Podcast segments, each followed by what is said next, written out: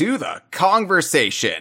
I'm Hyle Russell, and my co-host today is a writer for Rare Gamer and a stalwart and steward of the Rare fan community, which includes his work as a deckhand for the official Sea of Thieves. Says Mixer channel here. I'm not sure what Mixer is.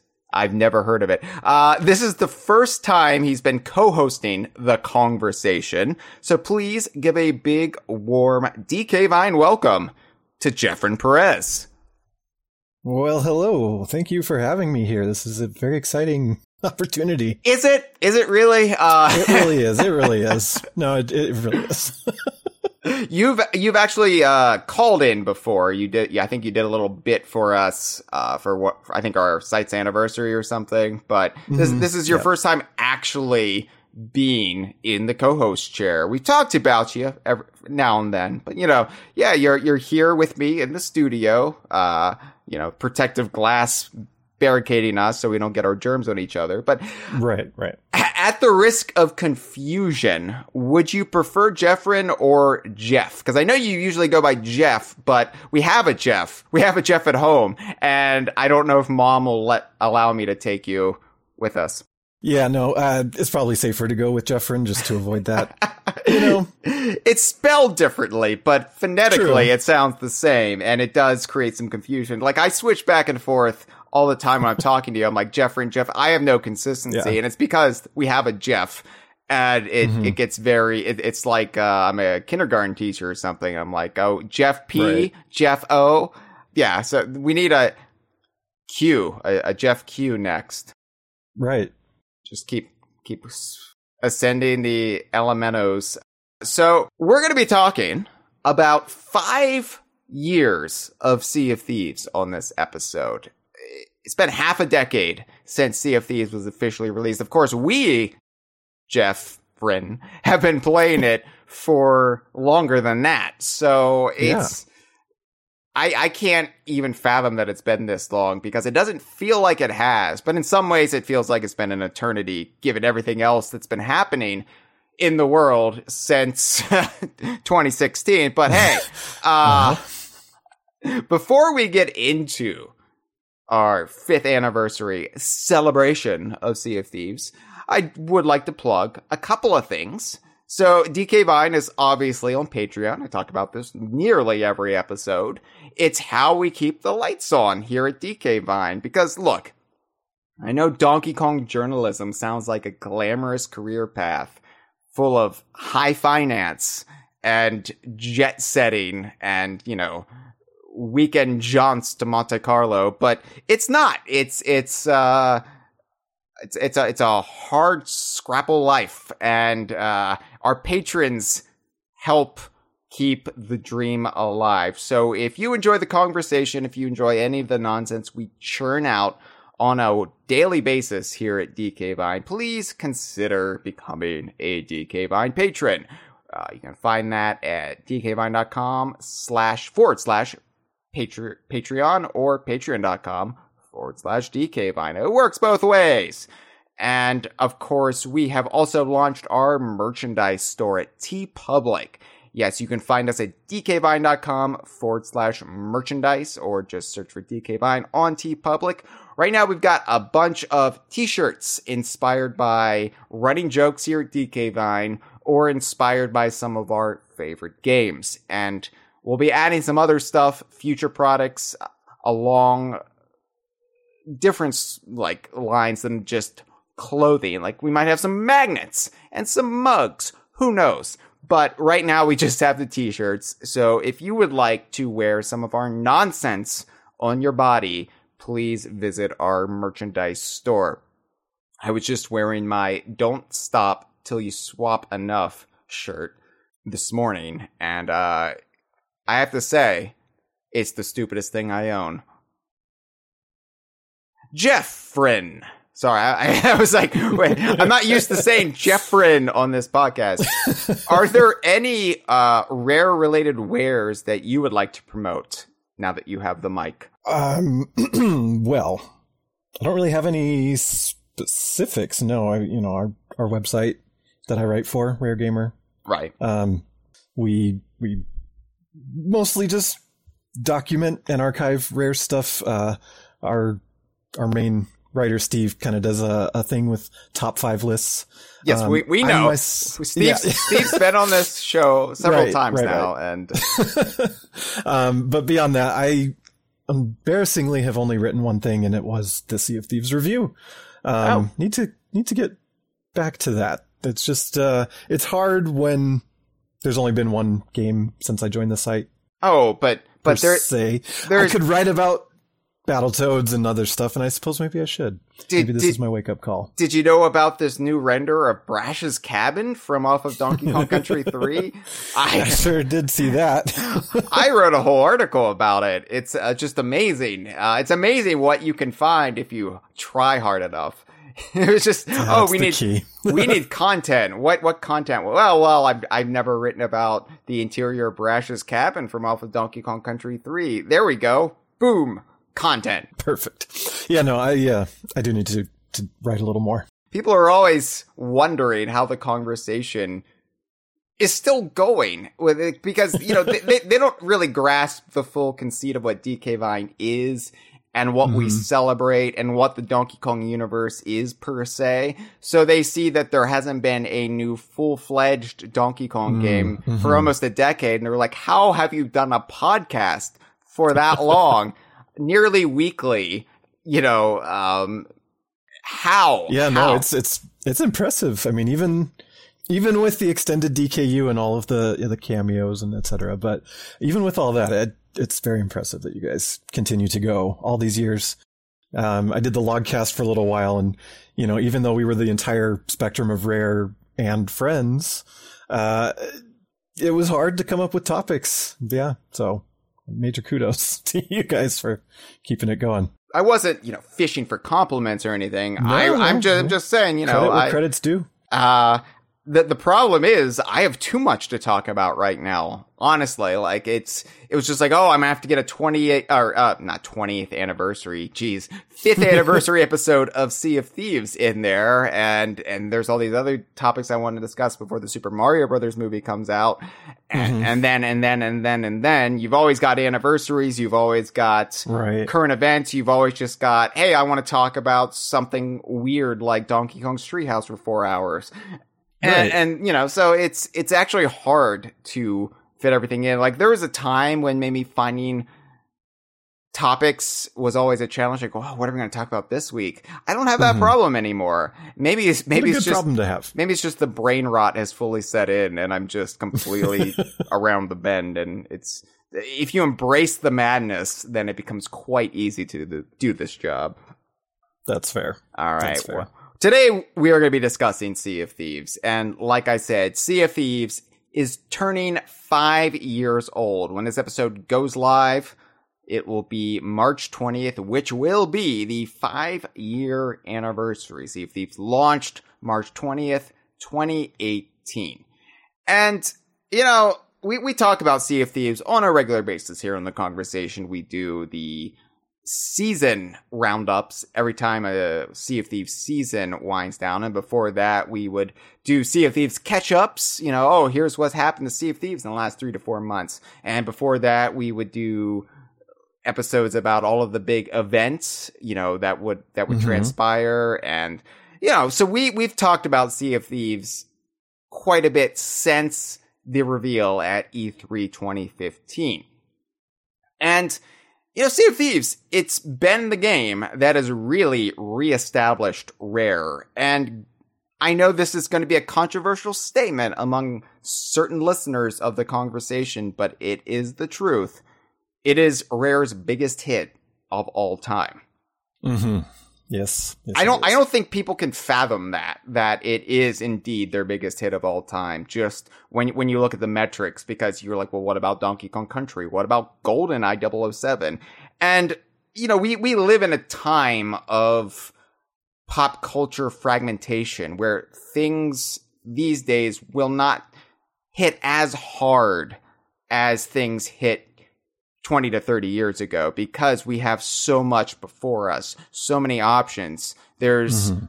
dozens of streaming services. There are multiple game consoles. There are content creators like us. Uh, they're, they're, you know, YouTubers, Twitch streamers, basically any niche fandom has an outlet and there is just a million things to divert your attention. So there's never a zeitgeist like there used to be. So yes, it might seem like Sea of Thieves has never conquered the the popular imagination the same way that those games they did for Nintendo did back in the day, but just financially, lucratively, what they've built is in fact their most successful game of all time. So yeah, sorry. Yeah. I mean, that's I Reality st- hurts sometimes. I still love Donkey Kong Country. Obviously, I still love Banjo Kazooie. I love all of that. I'm never not gonna love it. I'm never not gonna champion it.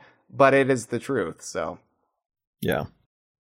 and living as we did, Jeffrey, and as rare fans for oh, I don't know, 15 plus years as part of Microsoft, then Xbox Studios. You know, it's been a struggle. It, has been a struggle to be a rare fan during Yeah. that time and to stay true to that, to to keep the optimism alive in the face Mhm. of the critical and popular denigration that that Rare was facing.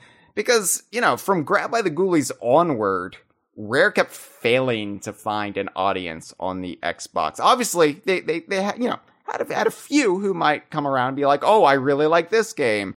hmm That's you know, I, I I'm not discounting anybody's. If you are a Grab by the Ghoulies fan who found Rare via Grab by the Ghoulies, and you're like, "I loved Grab by the Ghoulies from the start," well, where have you been? Talk to me because I want to Yeah. hear your story. I But want to I want to know this person. but yeah, they, they really, I think, struggle to find their own niche on the Xbox because they came Mhm. from developing for Nintendo since 1994.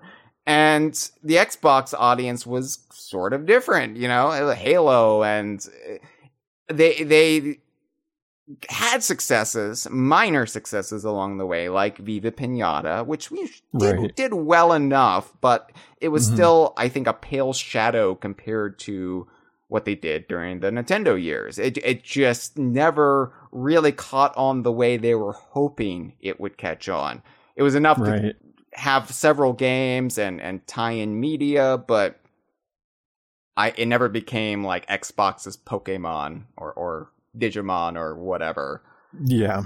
Um, and then of course it you know the bottom fell out, and there was the Kinect Sports era, which again probably gave us the best of the uh, motion sports genre. You know that that was all the rage at the time. I would argue those games probably stand head and shoulders above all of the others. Maybe not as much as accessibility goes. Obviously, impact. You know, Wii Sports is still going to be the king, but hmm it, th- those games were quality for what they were. You just couldn't really escape the feeling that something was lacking, that the soul of Rare, the the spark that made us all Rare fans, had kind of been snuffed out a little bit during that Mhm. time.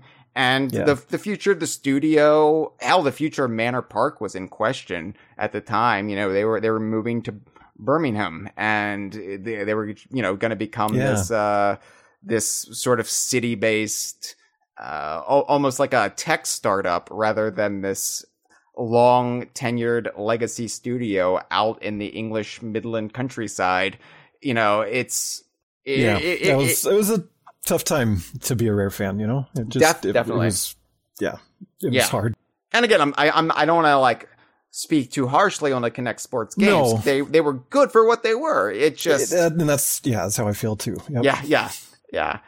And yeah, I think a lot of us were kind of just resigned to this notion, especially once 2014 hit, that, Mhm. oh, you know, Rare might not be around for too much longer. Rare might not be the same Rare that we fell in love with. And we, we were sort of going through that grieving process a little bit. It, it really did Mhm. start that year where, you know, they, they had the, the layoffs and it was just, uh, just, just a shitty time. Shitty time It to be a rare fan. And we thought, well, this is it. and I, I remember having a big like rallying speech here in the Kongversation. It's like, you know, so long mm-hmm. as rare fans still exist, we can keep the spirit alive ourselves, you know. If that's what we need to do, so be it. And then, you know, you started to hear rumors that they were working on something and they started acting fishy on social media. They were giving away all of the Kinect Sports era branded like rare tote bags and stuff. They were mm-hmm. they were mm-hmm. just like clearing out all of this old iconography that would no longer apply in the coming weeks. And we were like, oh, why are you giving away the Kinect Sports era rare logo that nobody likes? What what what's going on here? Like, why are you giving away all this merchandise with that ugly, ugly logo? And and we started to hear whispers that they would be showing off something at E3 2015. Hmm. Now, DK Vine got got wind of this from some inside sources that we were basically told, "Hey, if you weren't planning on being at E3, you should probably go to E3." Now, we had never been to E3 prior to this, so we were like, "Oh my god, this is probably going to be a big deal." Mm-hmm. We need to actually move heaven and earth to get to E3. And this was relatively close to E3 too. So we didn't have a lot of time to book travel plans, uh, make accommodations. So it was all like a ramshackle last minute. Oh my God, we're going to E3, I guess. And not the way you want to actually plan your first E3, but we got our foot in the door. We got there. And of course, because we got word of this ahead of time, we thought obviously, given who we are, given what DK Vine has been about for, you know, up until that point, the last, what, 16 years, we thought, oh, it's going to be Banjo Kazooie. So, mm. you know, in, in, our heads, we were like, oh, they're going to reveal a new Banjo Kazooie game at E3 2015, which is a silly notion because up until this, I mean, it it had been what seven years since Nuts and Bolts, so that mm-hmm. that doesn't sound like a long time now, but back then, you know, it it felt like a long time, and so we thought, oh, oh yeah, it's it's going to be a, a, a more traditional Banjo Kazooie platform, but like as if that would be the big thing that Rare would be working on that would like revitalize the studio and the brand. I mean, that's just our very limited thinking at the time. We we couldn't mm-hmm. imagine a new IP that would have appeal to us and would also sort of relight the fires of Rare as a, as a studio, as as a brand, as an influencer. And I remember sitting there um, during the big Xbox presentation for E3 2015, sitting in in the dark theater. It wasn't a Microsoft theater. I think it was on the um the university. The US, yeah, USC. Yeah. yeah, yeah, yeah. Yep, the basketball arena. Yeah, and we we saw that the because because you could see the little uh, um there's like closed captioning um up up mm, on the yeah. um yeah up on the wall that's that's also serves i guess as a teleprompter for those on stage who can't remember their lines but we saw when uh craig duncan came out to reveal rare replay which was a huge you know right. deal at the time as well very emotional but then we saw that the word athena popped up and mm-hmm. we we were like Athena. What what is what is Athena? Is this going to be some sort of game set in ancient Greece? Like what right. what Athena? And uh, you know, in the back of your head, you're like, yeah, it might still be Banjo Kazooie. It could, could, just be a code name for Banjo Kazooie that well, we we can't make the connections here, but well, let's see the trailer. And and the trailer started, you know, first person. You're they're walking through a, a jungle, and you're like, this looks cool, but it's definitely not mm-hmm. banjo. Mm-hmm. And so that immediate disappointment sort of falls over you a little bit. Oh. Like, oh, like, oh, what is this? And, uh, you're still intrigued because it's it's holding your attention, especially because it's it's you know you're walking through a jungle and there's parrots flying from the trees and uh, there's there's a, a skeleton pinned to uh, a tree with a sword, and um, and then you hear the uh, I, I was a cannon fire, and then a bell. I think it's cannon fire. yeah, yeah, Yep. and then the bell ringing, and then they're running down to the shore, and there is a galleon, Mhm. and, and immediately it all clicks. You're like, oh my god, Rare's making a pirate game. And at that moment, I was just uh completely on board. Um, because, of course, it was Rare that made me a fan of pirates. And I'm sure we have very different relations to, uh, to pirates and pirate fiction, given. I wasn't a fan of pirates until Donkey Kong Country 2. Because uh, Oh. for me, pirates were. I, I just could never wrap my head around pirate literature, pirate movies, Mhm. be- because they, they were just a bunch of dirty people wearing frilly, uncomfortable shirts, sailing around. Like, eh, it's like, ew, ew. Like, what, wh- why do I care? What is in it for me? And it wasn't until Donkey Kong Country 2 really showed me that, oh, pirates can be this or they can be that. It, it's, it's not just necessarily the, the pirate stuff that's kind of pushed towards you when you're a Mhm. kid. Uh, Treasure Island or Peter Right. Pan. Now, you being a lifelong Disney fan, I'm sure you were much more on board with pirates even before I was. Yeah, no, I even more so than just being a Disney fan. Like, um, my stepdad when I was growing up, he was he was really into pirates, and so he Okay. kind of instilled that into my siblings and I, and and and me, and um, so he showed us Treasure Island, you know, when I was probably seven or eight, um, you know, and then Donkey Kong Country came out when I was eight, and that ended on the Gangplank Galleon, which was piratey, um, you know, and then obviously DKC two, but uh, you know, around that time, Muppet Treasure Island was out again, Disney, Peter Pan, all of those things. And then the biggest thing was every year for Halloween, my family would decorate our house like a haunted pirate ship. Oh, and it started, what? started small. Yeah. I, I gotta send you a video because yes. I gotta, it's, it's incredible. Um, no, so starting, it was like Halloween of 97, maybe. Um, it was really cold that year, or it was raining and cold. And so we, uh, our, our house had, it was built in the 40s and had a, a foyer, a sitting room. And so we, we kind of decorated that as like a little captain's cabin or something and, and put some decorations out front and we'd had the trick or treaters kind of come in and it was just this little display. And each year it kind of got bigger and bigger and eventually it took over uh, the entire first floor of our house as a as a walkthrough attraction. Um, we had a bay window, so that kind of worked as the front of the ship. Um, so we we built initially it was sheets and black lights, and uh, and we built a bow and a mast on the front of our house, um, probably about 15 feet tall, and then eventually upgraded that to wood and had a full uh, helm and all that stuff. Um, and it, it was a little mixture of like a maybe a, a port town with uh, like brick wall decorations that you would see um, in in party stores. Uh, in our in our foyer and then our living room would be the actual galleon itself, and you'd walk out the back door and around the side of the house.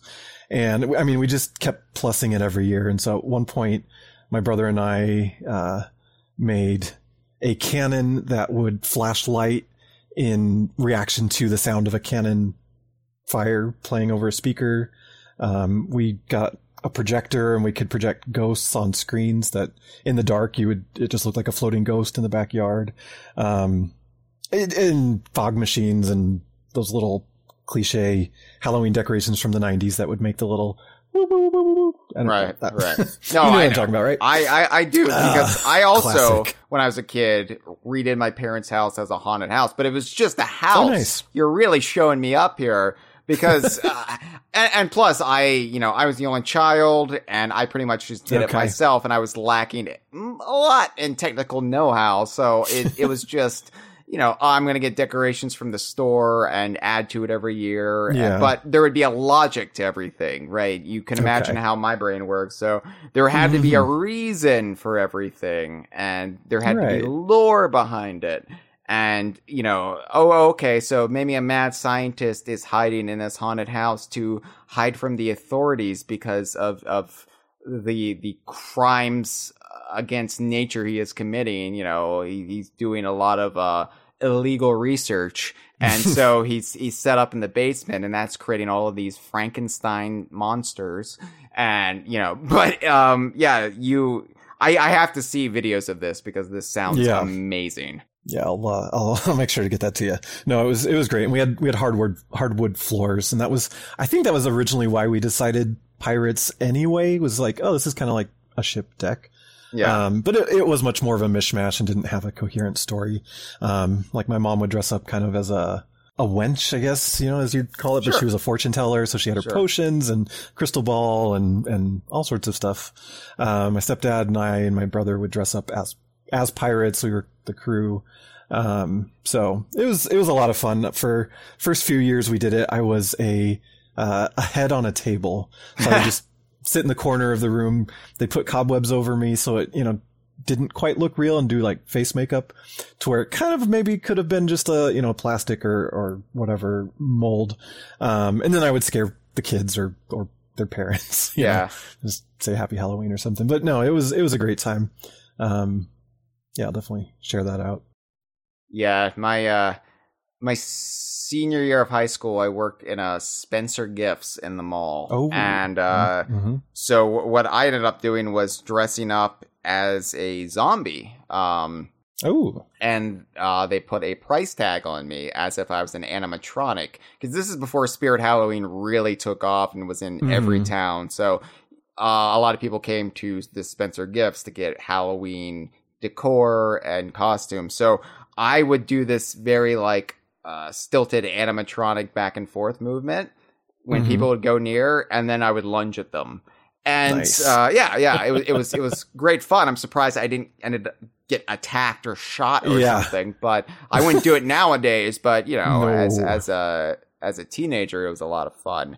And yeah, my my dream ultimately is I mean, it's one of my many dreams, but I would love one day to actually run some sort of haunted house attraction and you know Mhm. really invest in that. And, and a pirate theme that would be really cool because as i said you know it was rare. It was Gregg Mayles' influence Mhm. that made me a fan of pirates. And so specifically when i say i'm a fan of pirates it's mostly through the prism of rare and what they brought to the, the genre. And so i'm a fan of rare pirates. So to have an entire game about rare pirates which you know even at that E3, even at that reveal, we were already thinking, well, this is going to be in their shared universe. This is going to be DKU. Right. There's no question about it. Right. Why wouldn't it be? Yeah. Yeah, so basically a game that explores the history of piracy in Rare Shared Universe, which it ultimately, you know, turned out to be the case, but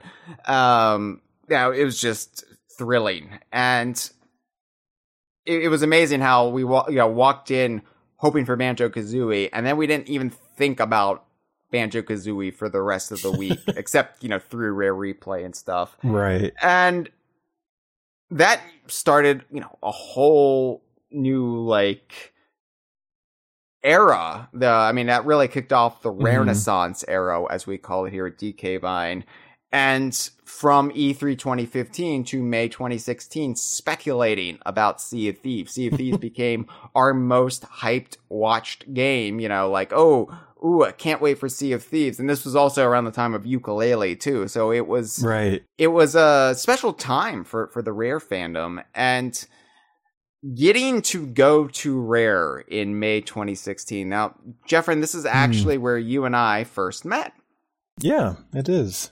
Yeah we uh we were on the rare trip together among the was it 13 It it was 13 if you include my wife. Yes, she came along. I do. So it was 13.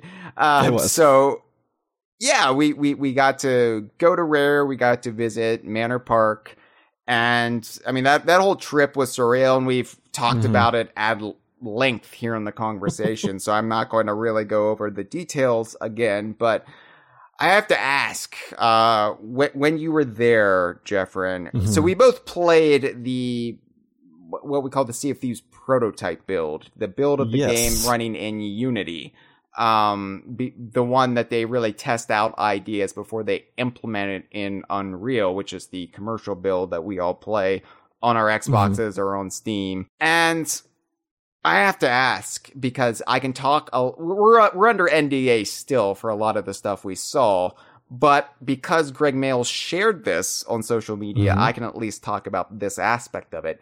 Did you experience TT in the Unity build, and can you describe the glory of TT in Sea of Thieves? For uh, anyone listening who is interested. Well, first off, unfortunately, no, I did not. Oh, um, yeah, I was so disappointed. Eh, let, not disappointed. I was, I was sad that we didn't because after we got out of our session, um, I think it was Amir or maybe it was you who mentioned that they ran into, uh, TT in the tavern. And I was like, are you kidding me? Like, no, we didn't even, we didn't even see a tavern when I played the Unity build. Um, which was a bummer. I, uh, I was in the crew that saw something else that is still under NDA. One of the few things from the Unity build that is not in the main game.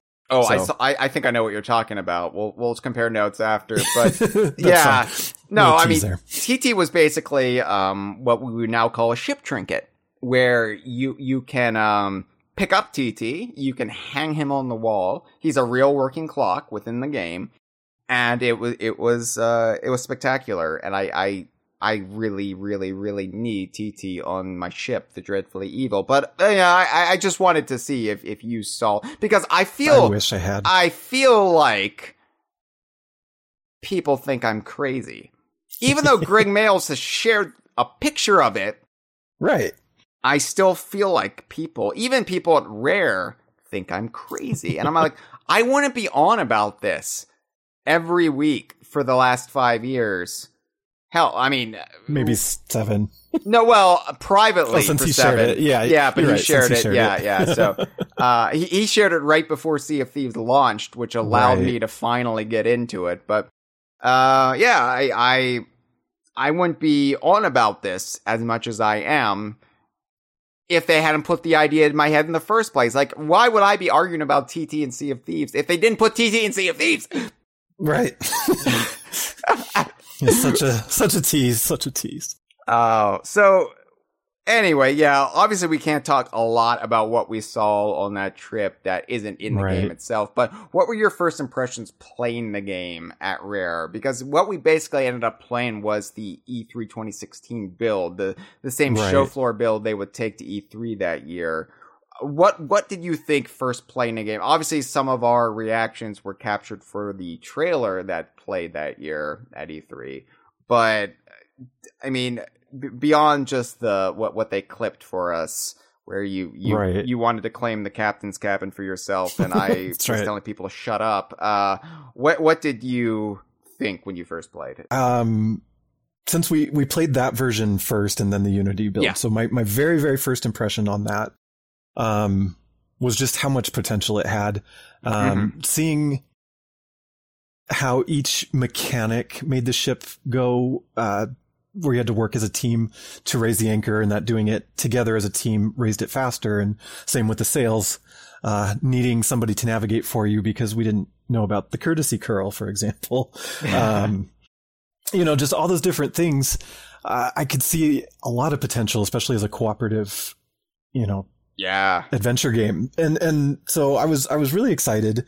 And then again like he's you know after we played the prototype and saying okay once all these things are in that version this is going to be the greatest game rare's ever made. And that's that's where I, I felt coming out of that trip was just like oh my god this is something special. This is this is the next lightning in the bottle after all these years. Um, which you know honestly has proven true. And like you said the the market is so saturated it's hard for it to be the thing everybody's talking about. Those those things do occur. They still happen. They're just much harder to to achieve and to get to and maintain. like I, I and I- maintain yeah I think like the last time we've really had that in pop culture was probably around Avengers, Infinity War, and Endgame. Mhm. And then once that over, now people are just like turning on the MCU or they're sick of it, or and it, it's it's. I mean, it's still got its fans, obviously, but it's not the thing anymore because people have already moved on. Of course, the pandemic was one of those big like culture resetting moments too, where it's just like, oh, things are different now because we've had this big traumatic event in in uh the global community but um yeah i mean it, it is hard to achieve that same level anymore And yeah, I mean, I, I remember you, you mentioned the cooperative element, and that was what really grabbed me because, you know, you Mhm. see the trailer at E E3 2015 and you're like, oh, that's going to be cool. But you don't realize the feeling when you play it of bonding with your crew because we, we were put Right. into groups of four. We, we were all, um, operating galleons. Like there, there were no sloops in this build and there were no brigantines in the game yet. I don't even know if the sloops were in the game yet, or if it was just like we're going to be No. adding them uh, They were not. eventually. But we had to like f- figure out how to operate this galleon, and hmm just everybody like gravitating to their roles, and you know when it would take damage, it'd be like, oh, I I will bail, I will mm-hmm. patch, and figuring that out together. And you know, most of us were strangers. We we Right. we might yeah. have known each other. Well, obviously you knew your wife, and I, you know, I, I had, Hopefully. I, yeah, I, I had Chad there, and we'd been working together for over a decade at that point, and Mhm. so, but most people didn't know each other. We were just thrown in these groups, and we befriended each other quickly, and we had a great Mhm. time. And I was like, this is the best time I've had in a cooperative gaming experience since playing Donkey Kong Country um, because Donkey Kong Country's two player team, obviously it wasn't simultaneous gameplay. You know, you took turns, but it was still you're working together to achieve something. And there are so few really wonderful co-op games, even to this mm-hmm. day. I mean, mm-hmm. most most of gaming is still geared towards PvP, like let's fight each other. And one of Rare's most notable games is GoldenEye and Perfect Dark, and you know the whole the whole draw of that in the multiplayer is pew pew, you're dead, Mhm.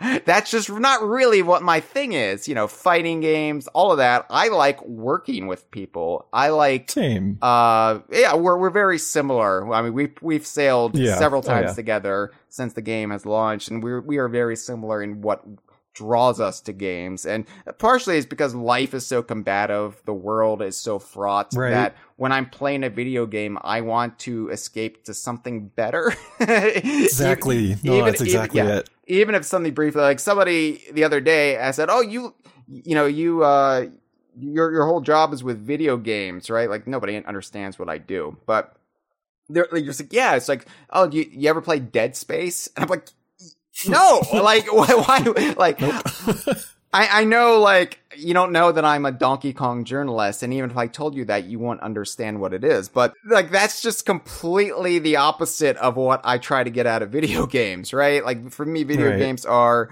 escaping to something wonderful, or at least a universe that I enjoy visiting, and uh, a universe where things are trying to kill me, th- like, scary things are trying to kill me. It's not my idea of a good time and Yeah. fighting other people. And I know there's a lot of fighting other people in Sea of Thieves, but generally the core conceit, especially when you're on a galleon crew, is hey, I have three other people watching my back, Mhm. and there there is a joy in that, you know. No, uh, absolutely.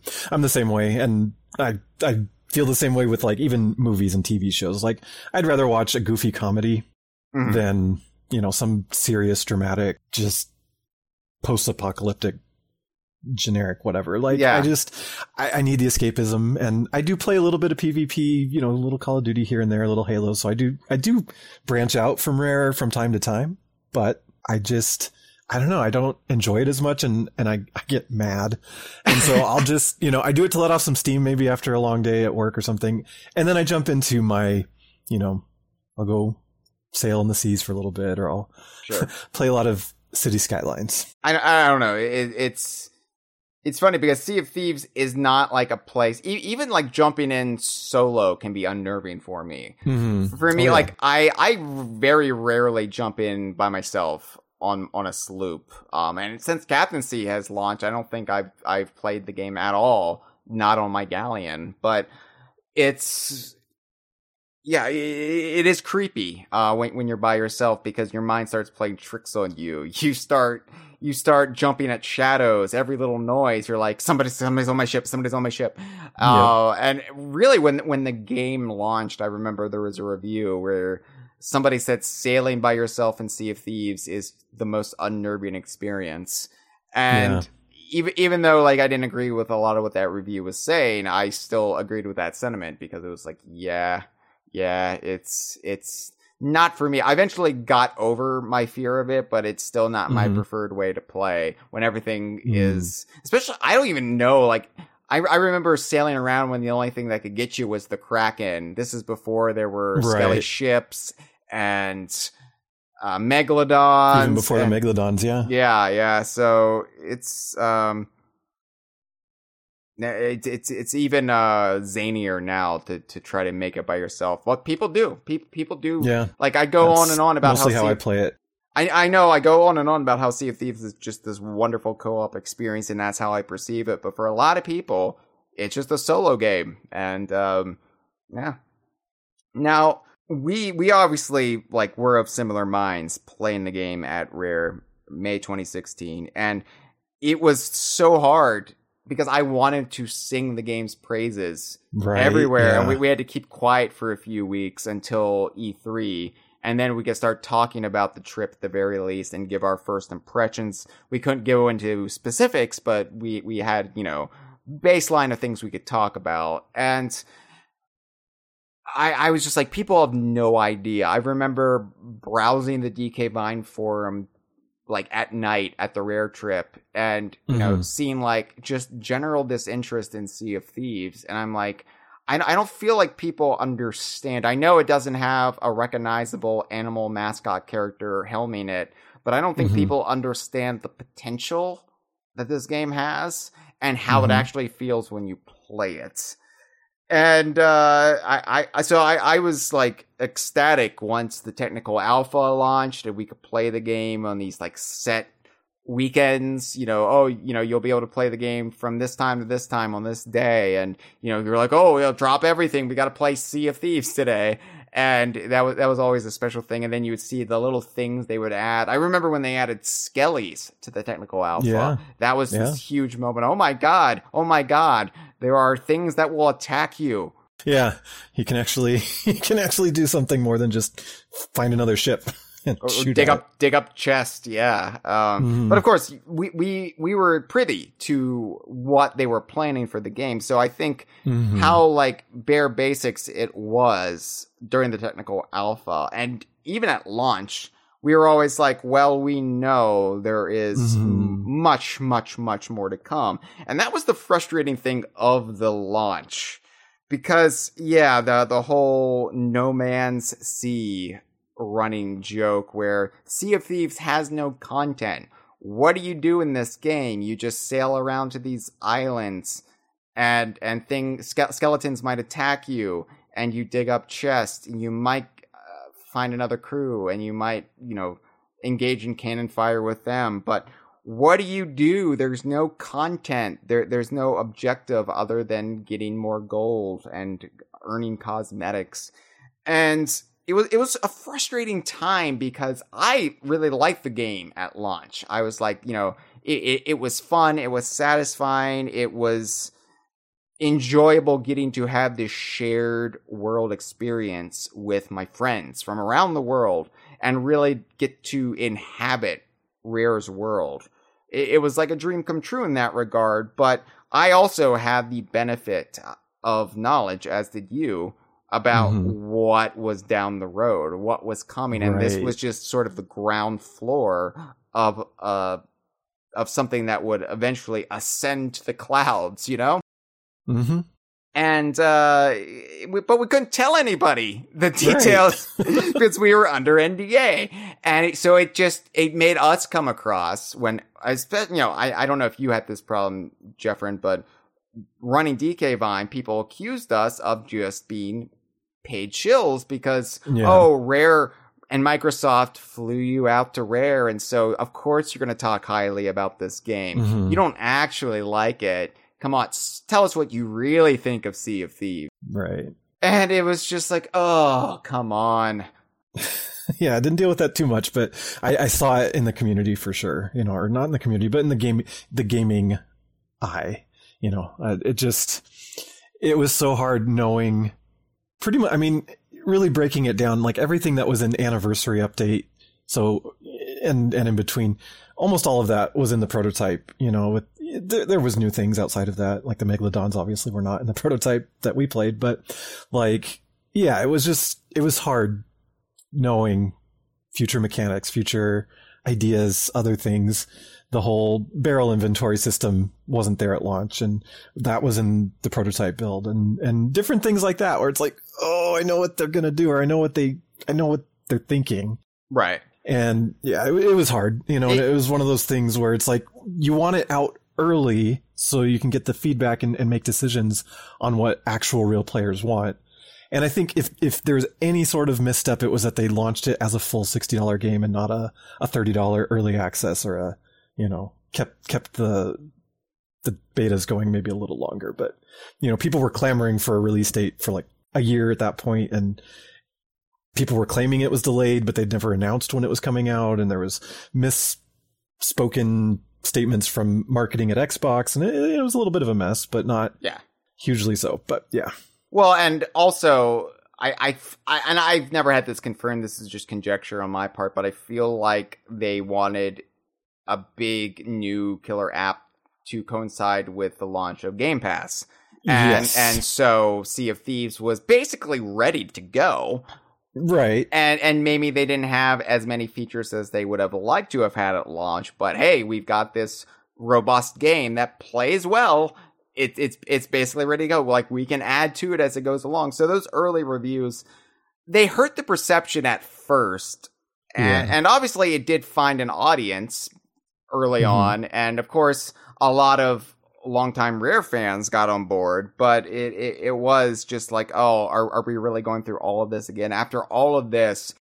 Are we really going to have another situation where Rare fails to find their footing on the Xbox. I mean, this has been the the story for you know over 15 years at this point, mm-hmm. and it's it, like like we said, it was it was frustrating for us because we knew where they were going with everything. We never had right. a living rare game like this before. Right. So yeah. it, it was just like, well, yeah, this isn't the whole game. This is just the start and and you mentioned like what was in the um, Unity build, but also we saw concept art. We saw right, yeah, that's uh, true we, too. Like we we saw like uh, clips of things there. We we had like design meetings with the team where they told us what mm-hmm. they were planning. Right. So all of this accumulated knowledge was in our heads of what would end up being pretty much the next three years of the game. Mm-hmm. No, even longer because captaincy we saw a lot of captaincy yeah, in yeah. those that that early build, and you know it, it's just now finally catching up, really. So yeah, yeah I mean it, it was what it was, but I think the notion really started turning around by maybe summer of that year when I, I streamers like big time streamers started playing the game, picking it mm-hmm. up, and I think they started showing off the fun that could be had with it. Yeah. And you know, I, unfortunately for us, the, the two of us, this fun usually amounted to PvP for them. So I feel like in some ways that that sort of um, picking up success in the eyes of the broader gaming world started to change some of the culture around the fandom of the game. And mm-hmm. like n- not not so much with the established rare fans, the DKU fans, etc., but definitely a lot of people then came into Sea of Thieves at that point with the uh, kill 'em all mentality. Like, oh, you know, I'm go- I'm gonna mess with people. I'm gonna lurk on their ship. I'm gonna sh- you know double gun them. And, mm-hmm. uh, you know, that's fine. If that's how you want to play the game, there's no wrong way to play Sea of Thieves unless you're outright cheating or, you know, shouting slurs or something, then, you know, you're banned. Bye. Yeah. But th- this whole it's not Sea of Friends mentality really kicked in around this time. And it, w- it was a double edged sword or, or cutlass because, yeah, the game all of a sudden found popularity and it started to turn the tide. Other, other, other, uh, seafaring pun. Uh, it, it started to, uh, it started to sort of rebound from that early critical slagging and it started to find its crowd and it started to become popular on Twitch. And that that was great, but it was basically the end of me as a potential Sea of Thieves content creator because anything I did wasn't what people were looking for when it came to Sea of Thieves content, which was very player versus player oriented, very I am going to ruthlessly slaughter this entire crew. Look at how much of a badass I am and and and I just want to go around and look at the pretty plants on the islands and soak in the lore and and have a lot of silly merriment with my friends. Uh, mm-hmm. Unfortunately, that doesn't bring the eyeballs on Twitch or or drive engagement on on any other channels. So yeah, it it's th- that kind of sucked as like an early champion of the game to sort of then have the game take off without me a little bit, yep, you know. Uh, totally. And of course, we've still embraced it here at DK Vine. We we still religiously play it every week. I adore Sea of Thieves. It's my number two favorite game of all time after Donkey Kong Country 2. But yeah, it, it was just like, well, I'm I'm never gonna be a big time Sea of Thieves content creator. It is what it is.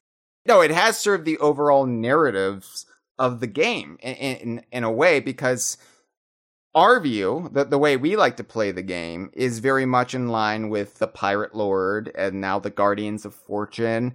And mm-hmm. the way that the big time streamers like to play the game is is in line with the Captain Flameheart, Servants of the Flame mm-hmm. mentality. So that dichotomy, that kind of split, is actually inherent, is actually fundamental to the game's ongoing lore. So that's pretty cool. Like I yeah. I do like that it's just uh, it feels like a lot of times the the flame Flameheart mentality sort of wins out on the online discourse when it comes to the game. It it does feel like that most of the time to me as well. But I will say when when the fight to save Golden Sands came to pass, uh, it was pretty split down the middle. So I you know I was really glad to see that it wasn't just overwhelmingly Flameheart because I kind of expected that going into mm. that event. Um, you know when we did the second event between Merrick and and Flameheart I think it just seemed like too cool of a villain to just write off. Yeah. Uh, and so I think it, the people who normally would side with Pendragon or, you know, the, the good side, quote unquote, uh, may have just voted the other way just for the sake of being curious to see how that would play out. Um, and I can understand that, but I still, I still was team Pendragon. Um, but no, you're right. I, you know, and I, I struggled the same as you did when that shift kind of happened with the, the, the popularity on Twitch, where you know I had initially set out to make content for this game as well. I had wanted to do machinima type stuff, and and I'd written a bunch of little skits.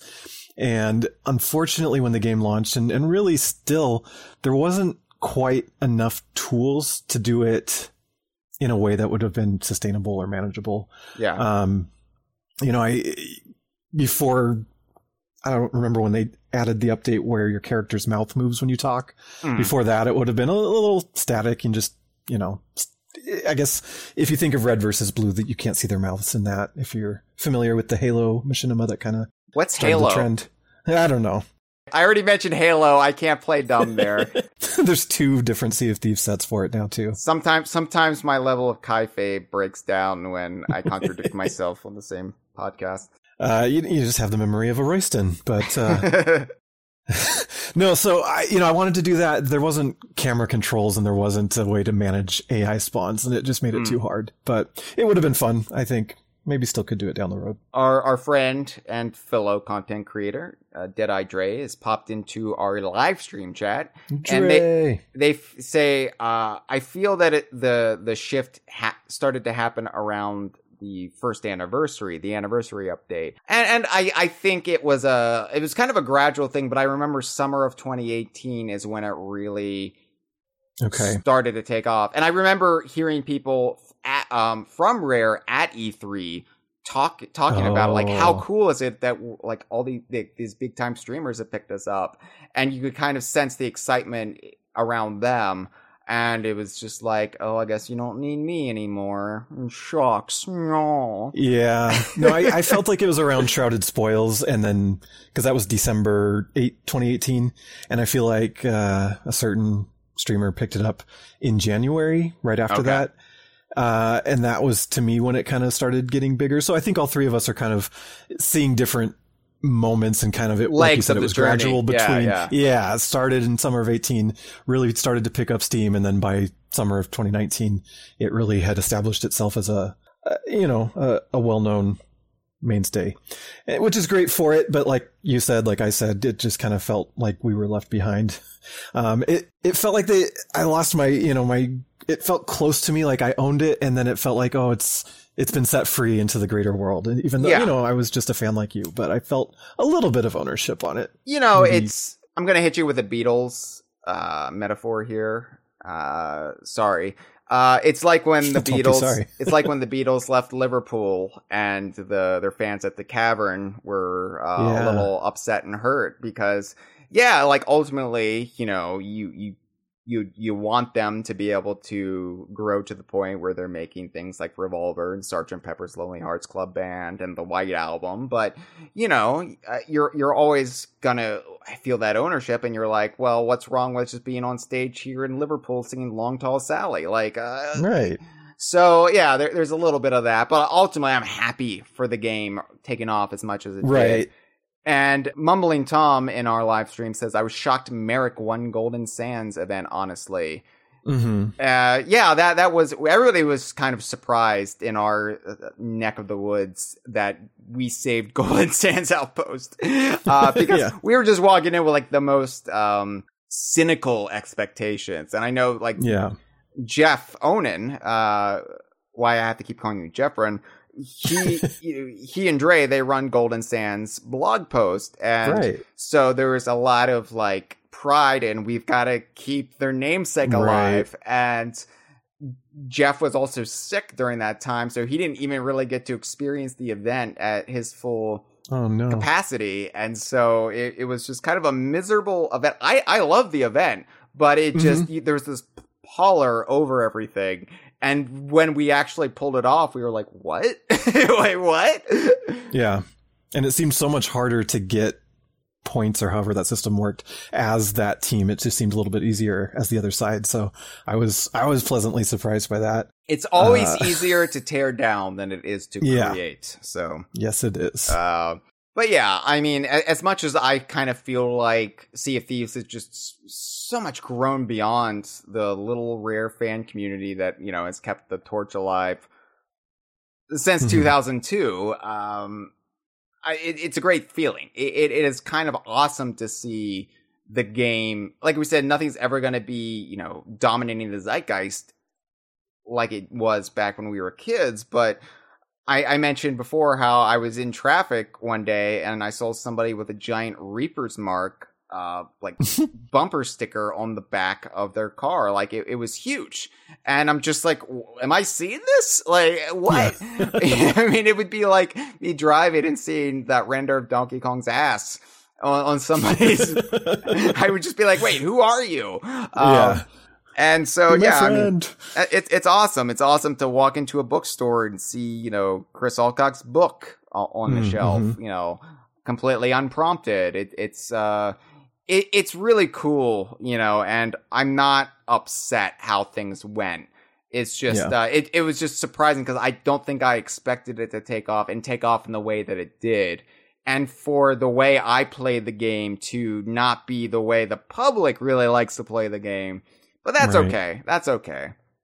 You know, we, we mentioned how things started to turn around for the game around summer of 2018. And that really was when they launched their first big event, which was Hungering Deep.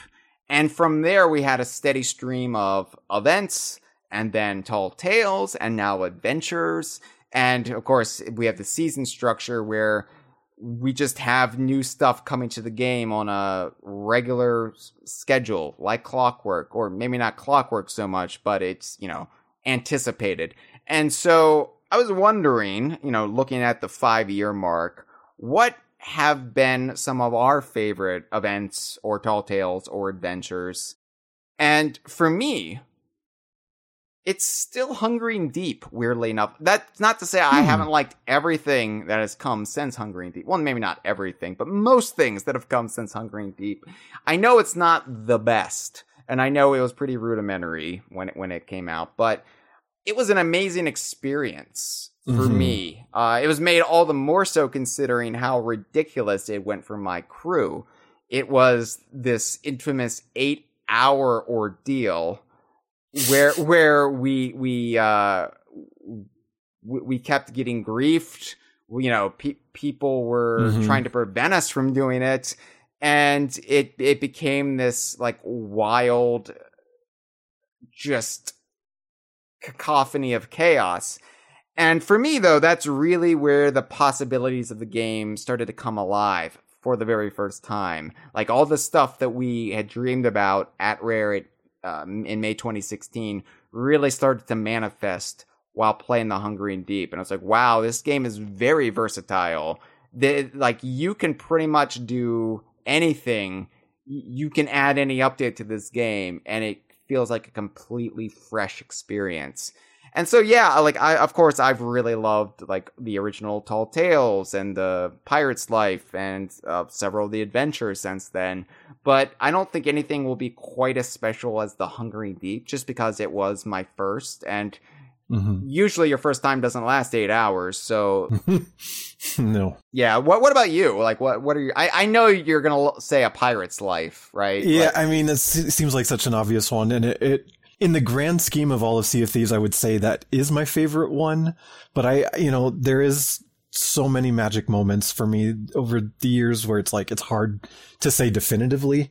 Um, going t- back to the Hungering Deep, like I have some really great memories with that one.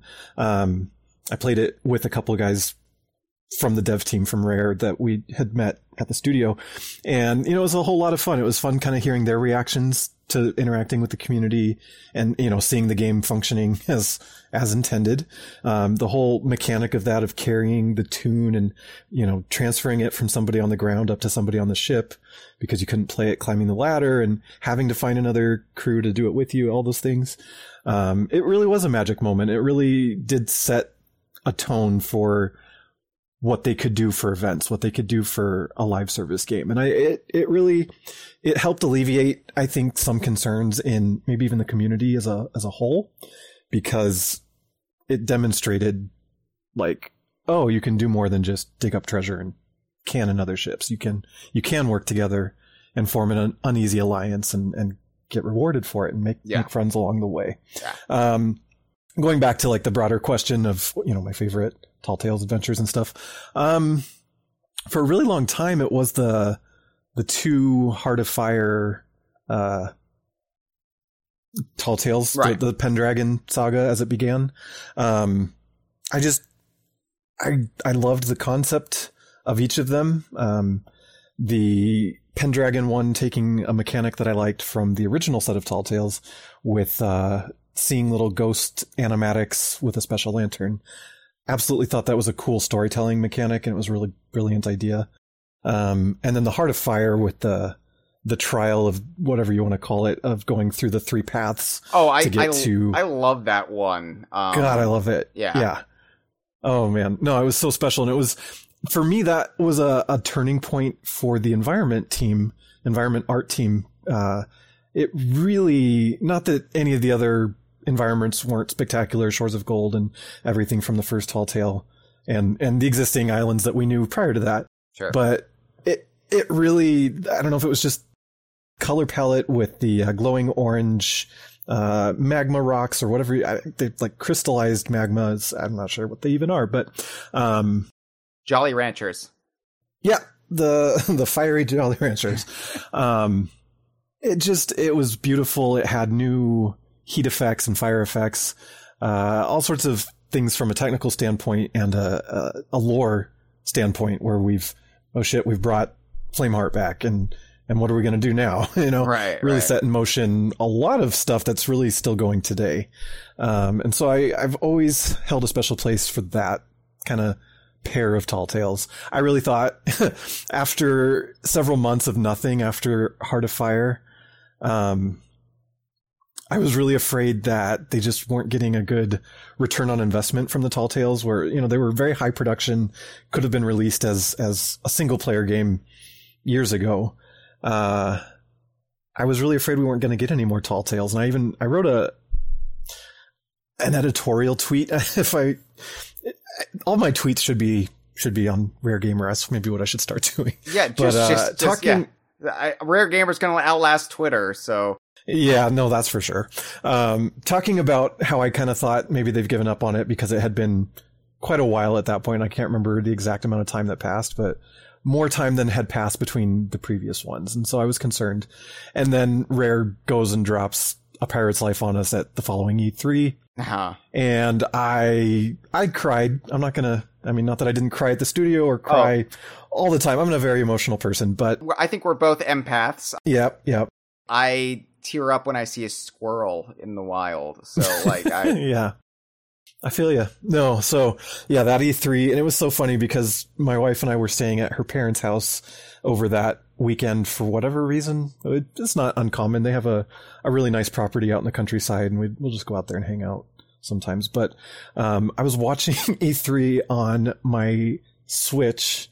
Uh, I just had the YouTube up on my Switch, and then was tweeting on my phone, live reacting.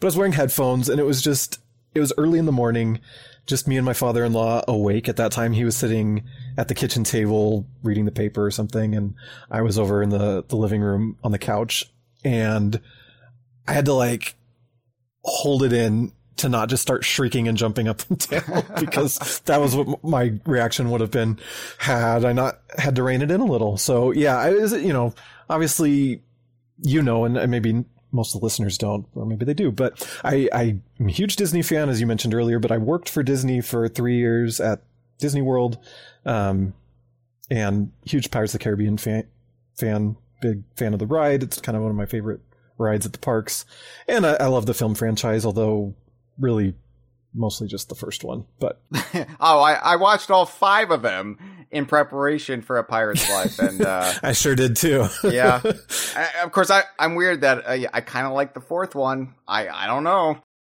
I got. I need to rewatch. it. I don't even remember the fourth or creepy Fit, like, creepy mer people. five or six I don't know. Okay. um, yeah, I got to go back and rewatch those. So, uh, I was, I was absolutely beside myself. And I remember, uh, just the amount of messages and tweets I got from people at Rare who told me like, yeah, pretty much the entire time we were working on this, we kept thinking of you and what your reaction was going to be. And it was just, it was touching in a way to think that they were thinking of me while they were making it. It really meant a lot to me. And, uh, it was really cool. And, uh, yeah, even stemming real quick from that, I, I was actually at Disney World with uh, Chris Marlowe last November. Just we happened to both be there at the same time and met up and hung out. We couldn't do the parks. I would have loved to have ridden Pirates of the Caribbean with him, but it was cool to see him in a. Anyway, tangent over.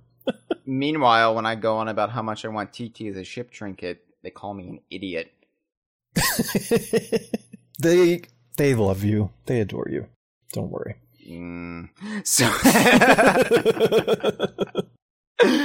but yeah, I mean, I, I, I want there to be more tall tales. That my, my biggest concern Yeah. about the current adventure system is they're not, they're not being preserved. You know, they're, uh, right. like, That's like been hugely difficult. the, the as a. Flameheart saga, we've got the, like anybody can experience the beginning of it. The first two, the first two installments of it, and then Right. everything that's happened since then. Well, if you missed it, it it's it's gone. It's it's not in the game. Right. And, You have to like, read about it on Wikipedia or something. like and I, I like the hungering deep because it did feel like this um this event that you had to be there for and yeah. you know i i still like my my pirate still bears the marks from that event literally because Mm-hmm. it has the shark bite scar and the Yep. tattoo that merrick gave him like that's still on my pirate you can't usually see it because my pirate usually has that jacket um over him but it, it's still part of his uh body. And you know i probably will never change those but um once they added tall tales then i was like oh okay this is probably better because it's a way to keep it in the game for future players to always experience like the biggest beats of the game. Like and and now they're they've they've, they've kind of steered away from that except with the pirate's life where they brought you know the tall tale system back but i think just given the nature of the deal with disney and and everything you just want that in there but i'm Sure, like yeah. oh yeah it's it's just a shame that some of the, some of these adventures are really cool and it's just a shame that they're um they're just time limited events Yeah. but, you know No, of of the adventures, my favorite one was absolutely the uh, the shrouded ghost one, whatever that one was called, um, where you kind of defend Merrick's new ship, and uh, that one was a lot of people struggled with it, struggled with getting people together on the server to do it, um, and I know there there was a lot of issues uh, throughout all of these adventures of mechanics not playing out in the real world as they had intended. Yeah. Um, like the one where you go to the Sea of the Damned and the lighthouses. That one. Oh god, mess, yeah, but- yeah. That that, uh, that one was a little bit messy.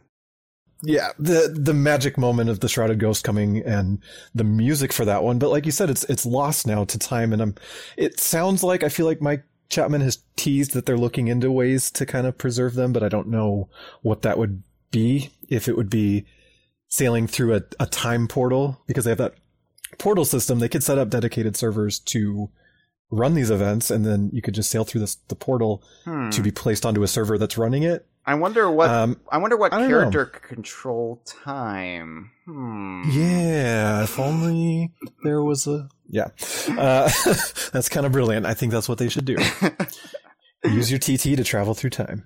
I uh yeah, like uh I, I'm not I'm not complaining by the way. I, I do like the adventure system. Sure, no, but same. I, I just the lack of consistency from going to events to tall tales and then back to adventures, which are time limited. It just like I I'm I'm a day one. I mean, I'm a pre day one player, so it's not really much of a concern for me. But I'm always thinking about future players, and I want the game to be Sure. evergreen. I want it to always have an audience. I want it to last forever. So Right. Anyway, uh, now Sea of Thieves is also kind of a major step forward for Rare in that, well, the Viva Pinata cartoon was the first time that an outside media adaptation was considered canon by Rare, or at least fully canon by Mhm. Rare, because they worked in concert with 4Kids Productions to make sure it fit the universe, and they also then brought some things from the cartoon back into the games. I think starting with Trouble in Paradise um, or at least from Rare, starting with Trouble in Paradise. I realized there was uh, there was also Party Animals, which wasn't done by Rare, uh, but you know. Um, but with Sea of Thieves, we've had sort of uh, a media team headed up by Adam Park, Pete Hentz, Chris Allcock, among others hmm who have ensured that the novels, comics, tabletop games, etc., are all full fledged extensions of the game itself. It's the Star Wars model of universe building as opposed to the Star Trek system, where in Star Trek, none of that stuff actually counts. It might have a continuity within, you know, the novels, but it will never be reflected in the shows themselves. They might take ideas from it, but it, it's never considered canon. This is considered canon. Like everything matters. Mm-hmm. And so that that's been a new experience. And of course, we've also had this coincide with Playtonic doing the same with Yooka-Laylee and the Kracklestone. So it's an era of, oh, now I just need to worry about more than games. I have to worry about everything that's coming out because it's all part of the universe. It's all canon. and so right. you know, obs- obsessively buying everything, buying multiple copies, one to read and and potentially damage, and the other to stay pristine on your shelf. Uh, I know Amir. Uh, I know Amir does that. Amir has to buy multiple copies because Amir like will thumb through the books and make notations, and you know, and so, but he has to keep uh, one safe at least or multiple sure, copies. yeah. I think he was talking about like having having one for like every room in the house, but I'm not quite that bad, but I'm pretty close. So I, I was wondering, um, ha- have you read any of it?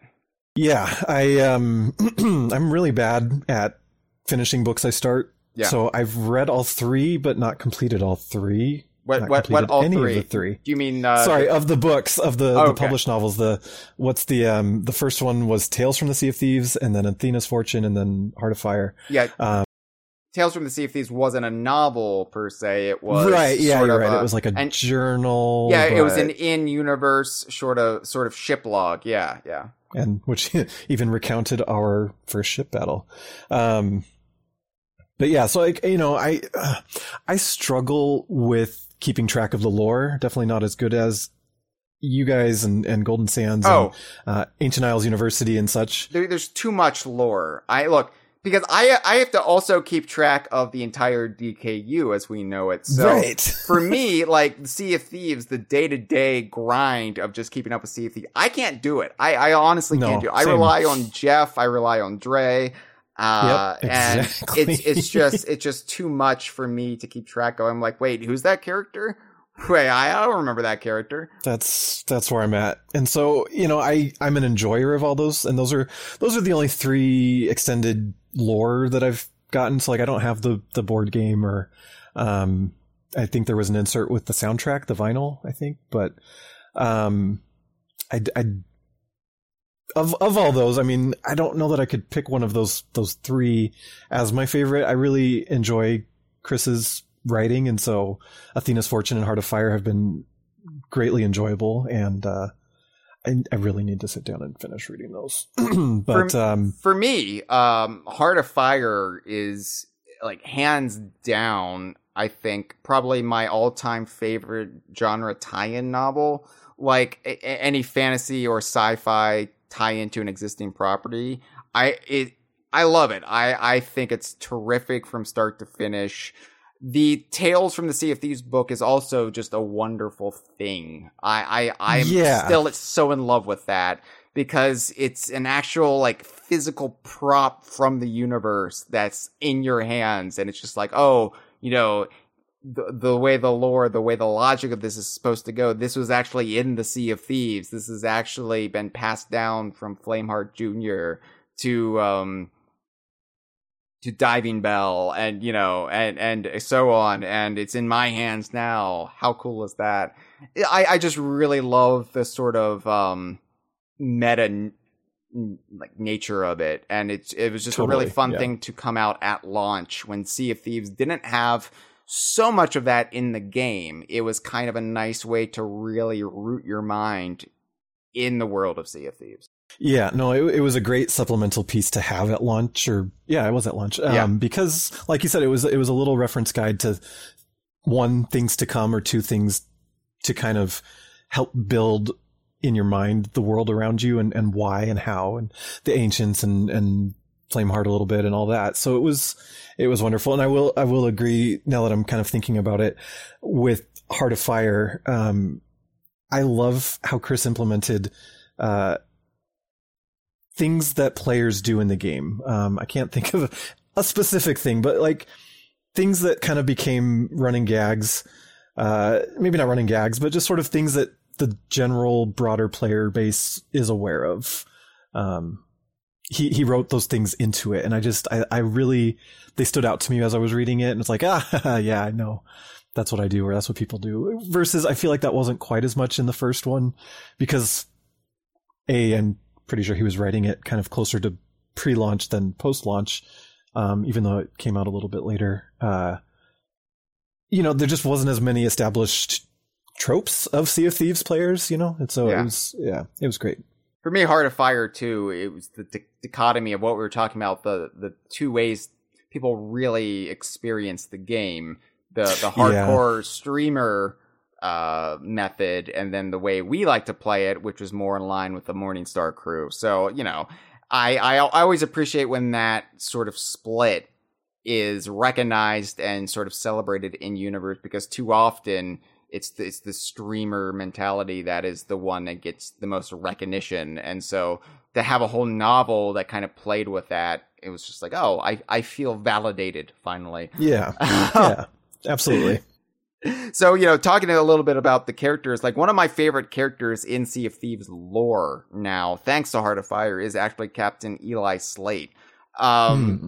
I think Mhm. he's my favorite original pirate character in the game. Um, in in in the Okay. in the whole ecosystem. I think Salty, the uh the former shopkeeper turned skeletal parrot, is is probably the one that gets the biggest reaction from me. Though I I love how weird Salty is.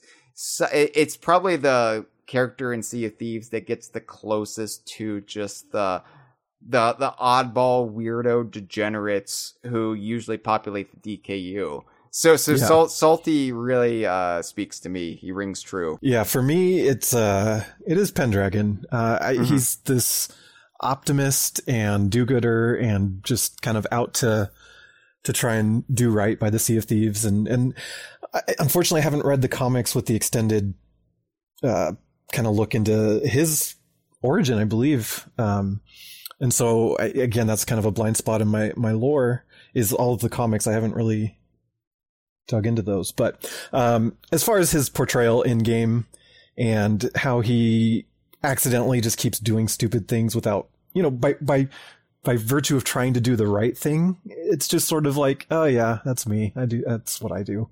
Um, I, I just, I don't know. I love, I love him. I love his performance, his voice actor, um, and just uh, the fact that he is a reference to an old Ultimate Game Right. character, and even further than that, I guess, is a lore, like a long storied lore character of what I, I'm not even sure if that's the same Arthur Pendragon from.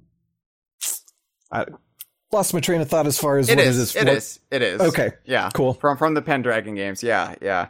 And and they're actually going to be releasing the uh, Pendragon comics in a trade paperback uh, soon. They just released Ooh. the uh, the Brilliant. the first Sea of Thieves Origins um mini series in trade paperbacks and and they're they're going through all the other digital issues. So I um, missed that. I didn't No, you- realize that was it- happening. That's yeah, awesome. you, you should you should check out DK Vine because I do news stories about it. Uh, I sure should. yeah, yeah. Uh, read it on a regular basis. It's good for you. Uh, so that being said, I have to say one of my favorite Sea of Thieves characters is my own pirate. I've really grown attached yeah. to my pirate and how he has progressed, like as as a character because he's kind of evolved as the game world has evolved. I look, I I took screenshots of that pirate generator um when I on launch day March 20th 2018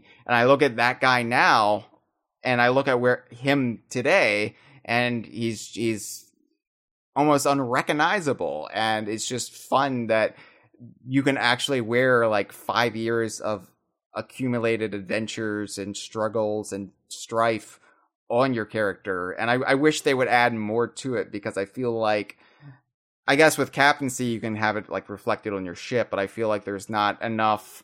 Like once you get beyond the tattoos and the scars and other um, physical alterations, there's not a lot you can do to really signify, hey, my my character has gone through this and gone through that. But he cut his hair when he became a pirate legend. nice. Mine, mine's been bald the whole time to reflect myself. Speaking of, I mean, my, my pirate character too is, is very near and dear and special to me, and maybe even a little more so because he has his own existing lore in the game with the Sea Dog Peg Leg. Uh, it gave him a backstory that I would have never given him, but I have fully embraced, and, and I've only ever worn that that peg leg. Um, I hate that when you put on costumes in the game, it forces you to change that because Mm, it feels like a betrayal to my character. right. Um, but yeah, I you know keep dropping hints to any rare designer I can that you know you really have this character you should explore a little more. Uh, well, that's for you. lore. That's for you to do. well, yeah, but I I would love to see him as a significant part of a tall tale. You know, maybe he's referenced as you know the great experimenter of exploding kegs. I don't know. That's his lore anyway. Meanwhile, Gregg Mayles spelled my last name wrong. oh no. No, it's a fine. It, it, I worked it into my lore. It's because my family changed their name because uh the, the association with piracy. Right. Yeah, yeah, yeah. That way, that way the the government didn't get their money. The, the money that he made on the Sea of Thieves. I mean, it's all gone now. I'm a Donkey Kong journalist, but um, anyway. So yeah, I, I also really like uh, Pepito Kong, my my Oh, yeah. monkey companion, who uh, fulfilled a long-standing uh, DK Vine joke about there being a character named Pepito Kong. And of course, there was this whole like it, it was a thought experiment. What if Rare created a character named Pepito Kong? But there was no like established Donkey Kong characters or any other DKU characters in the game, would that game then be DKU if if Rare was making a game Right. with a Pepito Kong?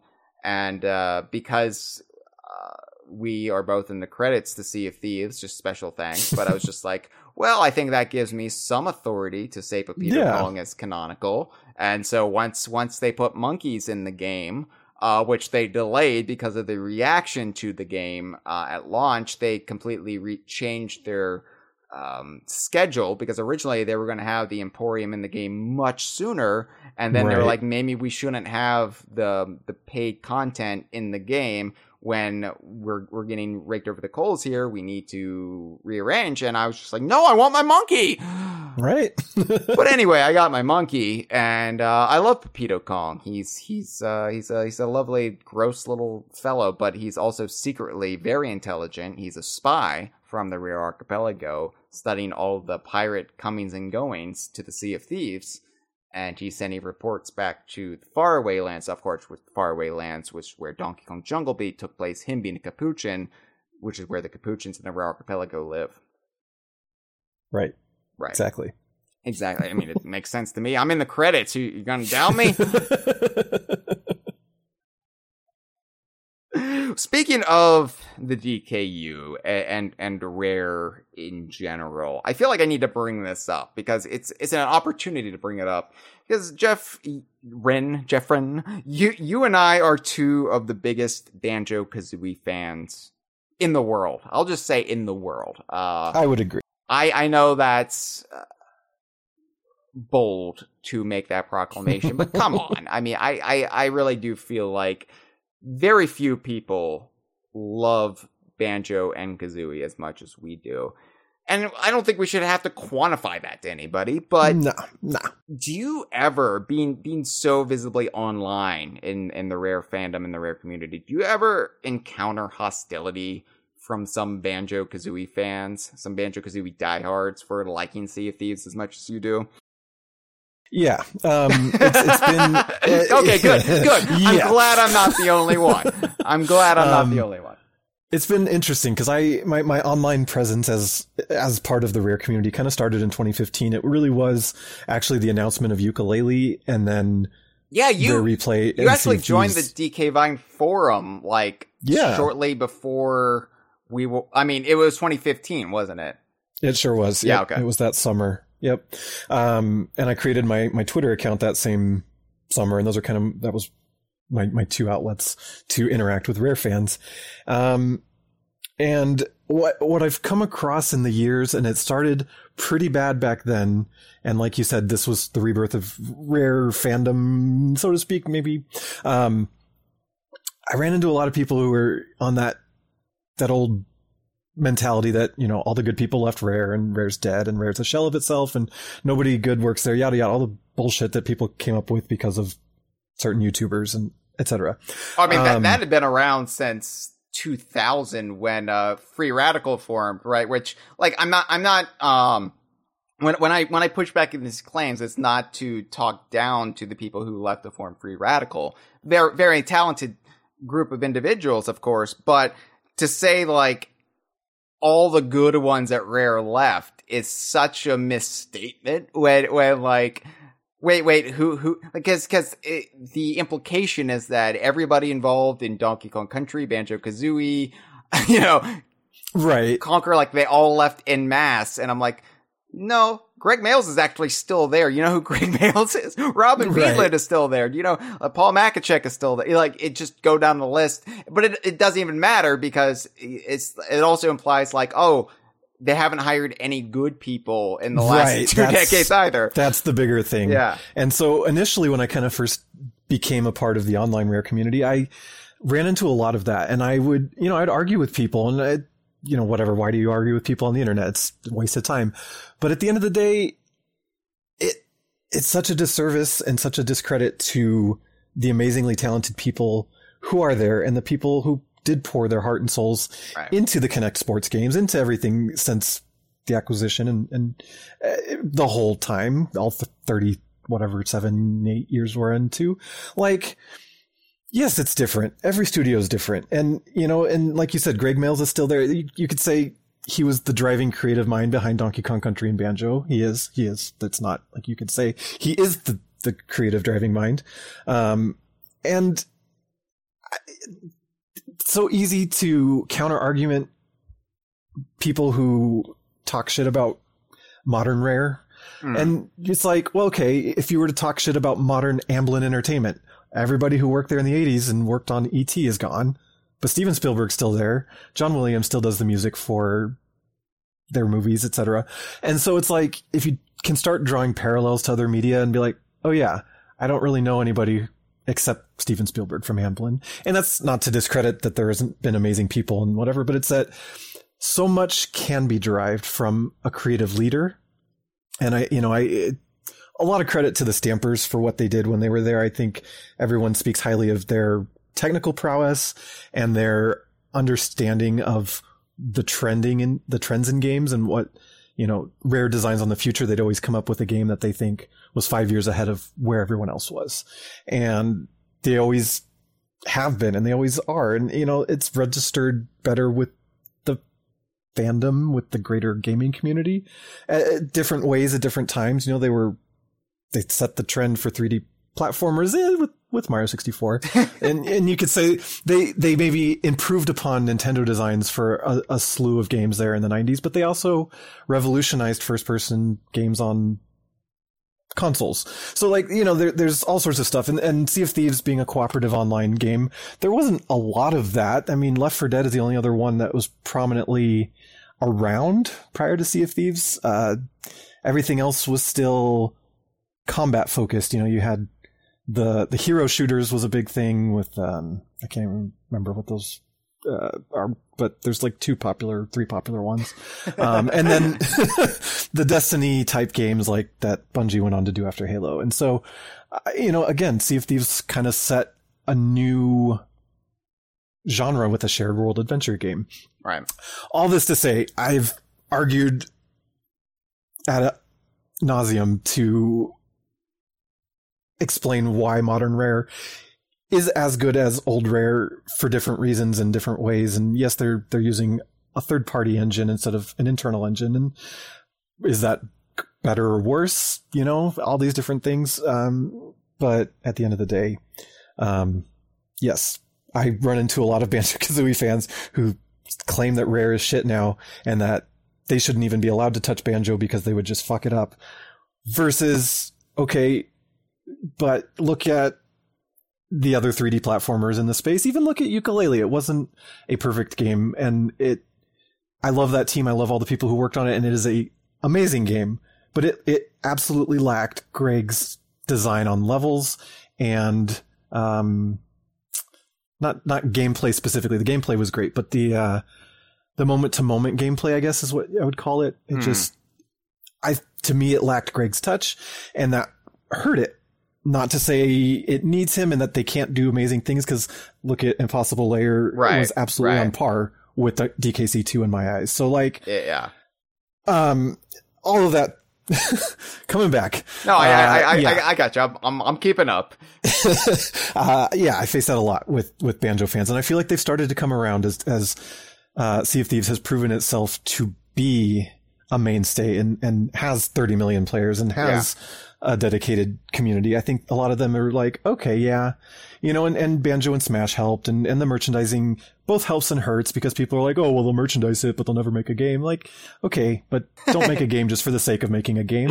It has and nothing to do with like, as, yeah, it's right. It's, they'd be just as pissed if there was no merchandise. Be like, oh, they forgot about it entirely. So you know, they're they're doing something to appeal to the fans, and people find a way to make it a negative. The thing that always comes back to me is is people are like, they're they're they're just doing the merchandise, and if you support the merchandise, we'll never get a new game. And I'm like, right? What? Yeah. What? No. what? like, I, yeah, I, I don't even know how that math adds up, but may, maybe it's just the very notion of the DKU insulates me. Yeah. immunizes me from this mentality. Or maybe it's just because I'm old now. I'm old in comparison to, to so much of, of, of the rest of the online discourse. I have been around the block. Uh, I I have been put away ragged and wet. I, I but people forget that what Sea of Thieves represents to them vis-a-vis a new Banjo Kazooie game, meaning the thing Mhm. that's keeping them from a new Banjo Kazooie game. It's exactly what Banjo Kazooie and Conker's Quest slash Twelve Tales once represented to me as a Mhm. Donkey Kong fan. Right. Because when Banjo Kazooie and Conker's Quest were announced at E E3 1997, I thought they're doing this instead of a Donkey Kong game. How dare they? yeah. And and and I experienced the very same reaction a lot of these people uh feel towards Sea of Thieves, and of course it was ridiculous. you know, I fully copped to was ridiculous. It was a learning lesson for me, and of course it was made good immediately, like like uh couple months later when Diddy Kong Racing was revealed and oh hey here's here's Diddy Kong's game. And oh yeah we're using this to introduce Banjo and Conker Yeah. uh so so you can embrace Banjo Kazooie and Conker now. They're part of the DKU and I was just like here we go. We're off to the races. What else is going to be DKU this is my life now. But um I, I think it's ridiculous, especially. And I'm not discounting people's feelings, and and if they're if they just can't get on board with Sea of Thieves, if the constantly online experience, if the always present threat of another player coming in and ruin your day, if that's too much for you, I completely get that Sea of Thieves is not for you. Um, but you know, we we have a time where we do have Playtonic existing and Mhm. and they're giving us Banjo Kazooie and Donkey Kong Country style games, the latter of which was phenomenal. And Mhm. I think should dispel. We talked about all the criticism Sea of Thieves got at launch. I think Impossible Lair should dispel any criticisms Yooka-Laylee got. It was, oh yeah, Playtonic is capable of making a five star modern classic. So we we are in good hands all around these days. And we do have other studios doing legacy rare franchises like Killer Instinct, Battletoads, and Perfect Dark, some of which had, you know, oversight from people at Rare, even got the Rare logo on the game. So, you know, I, I think it's just a matter of when and not if we're going to get another Banjo Kazooie game, especially in light of Smash, and especially in light of the enduring popularity of the franchise who, you know, they, they haven't had a new game since 2008. They haven't had a new game that's been received universally well since 2000. And, and some people will argue me on, on that and say, well, Banjo Tooie was trash. And, you know, we're going to go back to 1998 then.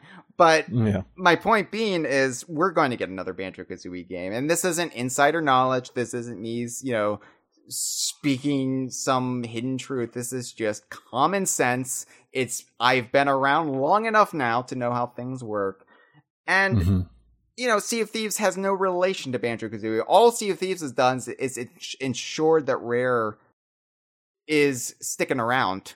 Like Rare's Right. not going anywhere. Really. That was Yeah. a big question mark at the beginning of the 2010s. Will Rare still be around in 10 years? And now that's no longer a question. We can talk about how long Everwild's taking, but hey, Yeah. it doesn't really matter because they have Sea of Thieves. Sea of Thieves Yeah. is a is so long as that's raking in money for uh, Xbox Studios and Microsoft. Well, I don't think Rare's in any dire straits. So Yeah. the longer Rare's around, the more chance we will have of a new Banjo Kazooie game. Whether or not, you know, Gregg has anything to do with it or not, who knows? But as I said back when Sea of Thieves was announced and this discourse really started happening, is, you know, I don't want Rare, and especially Gregg, to be forced to make a Banjo Kazooie game if they legitimately have no ideas for a Banjo Kazooie game. Like, if it's not a passion project, I don't want to force them to make sequel after sequel. And Gregg's always operated this way. He gave Always. up Yeah. he gave up Donkey Kong Country after Donkey Kong Country 2. He gave up Banjo Kazooie after Banjo Tooie. I mean, it, it's just the way his mind works. Like he he'll make the original game and then he'll do the sequel where he gets in all of those ideas that didn't work or he you know Couldn't quite feasible. finish. Yeah. Yeah, and then he moves on. And as much as that kind of sucks as a fan of his and a fan of the properties he creates, I get it. I respect it. And that's not to say I don't think another team of people couldn't make an amazing Banjo Kazooie game. I have heard some wonderful pitches for Banjo Kazooie. And uh, recently, like, I, I have heard some fantastic takes that were like, yeah, fans would love that. And whether or not anything comes from it, I don't know. But I, I think like Banjo Kazooie will happen, and it'll happen relatively soon. And I think you can be a fan of Sea of Thieves, and that is not some sort of like black mark against your Banjo Kazooie fandom. I shouldn't be, we shouldn't be forced to turn in our Banjo Kazooie fandom cards for also really loving Sea of Thieves. I, I just, I just wanted to clear the air there and be like, hey, I'm going to keep talking about Sea of Thieves here on the Kongversation. We're going to keep covering it on DK Vine. I'm sorry. we can coexist. They're not at odds with. They take place in the same shared world, people. Like I, I know you don't want to see that, but it's right there in Sea of Thieves. Yeah. I think people get so hung up on also just ownership of a studio and, and, you know, it, it being rare and it being like, well, the good people left rare. Like to me in my head, and, and, you know, this is just going against what capitalism is, but like, and, and not to discredit any of these studios as their own entity, but like having Playtonic, having Free Radical, having mm-hmm. licensing out stuff to, you know, the initiative and Dlala, etc. Like, it's just like rare having the barns back in the day where you, you've got different development teams working on different properties, whether they're actually owned by Rare or if they're spiritual successors. I don't care. Like, it's the people and their brilliance that I love. Right. And that's what I always try to tell people. It's like, yeah, okay, I'm a, a super biased Rare fanboy. Okay. But it's like, if Rare stopped existing tomorrow, I'd still be a fan of the people. And that's what I always try to, to emphasize. You know, it's like, I'm a, I'm a fan of the school of Stamper. It's, uh, yeah, yeah, yeah. the the the design values that especially uh, Tim, but you know both of them uh, instilled in their teams that carried on really helped shape my gaming life and and just a lot of honestly a lot of the industry again as I mentioned earlier some of the the the trailblazing they did. Um and so I just I try to keep that in my mind and try to tell people like hey take a step back take a breath. It's okay. Like you're not getting a new banjo game but you're getting awesome platformers from a lot of the people that worked on it. It doesn't have to be Banjo and Kazooie, which as much as I love Banjo and Kazooie, hmm Yooka and Laylee are just as amazing characters. And had they come out in 1998, I would be the biggest fan of that. You know, it's just comes comes down to your formative years and all that. So It, it really Anyway. does, yeah. And, and like I said, I think that's important. Like it, this the sort of like social Darwinism that everybody works himself into when it comes to being a fan. Just like you know, you can be a fan of modern rare and Playtonic at the same time. I mean, I do it. I walk the walk. It's it's not that complicated. You're not a bad Playtonic fan for liking rare. You're not a bad rare fan for liking Playtonic. It's stupid. It's stupid. it is. It really is. I mean, geez, So life is too short. Like what you like, and and don't give the time of day to the stuff you don't like. If you if you really genuinely don't like Sea of Thieves, that's fine, but don't hold it against anybody else. and and a willingness to accept when there's flaws. Like Yeah, as much as I love the Stampers and I love old rare and 90s rare, they had shitty work ethic. They oh yeah, did so much overtime. They didn't do credits. Like that is so fucked up. like I Yeah. could go on and on about it, but it doesn't Sure. matter And- because they they I I don't think they really were set up to evolve for what modern gaming became. Which was immediately clear when they joined uh, Microsoft, and Mhm. they they couldn't really adapt to what gaming was becoming and really couldn't until Sea of Thieves. And I think Playtonic being set up the way it is as an indie studio, that is the niche to keep making games like they used to make.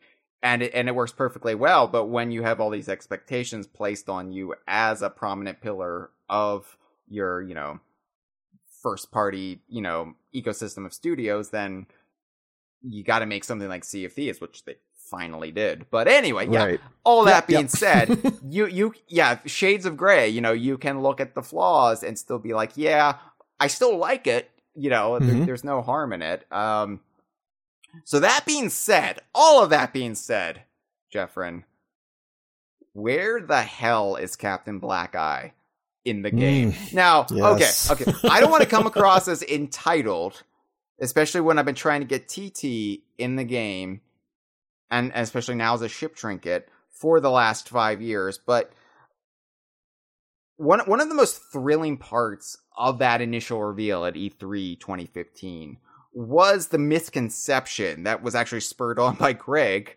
uh, Yeah. tweeting on Twitter uh, that Captain Black Eye was going to be a featured character in some fashion in Sea of Thieves.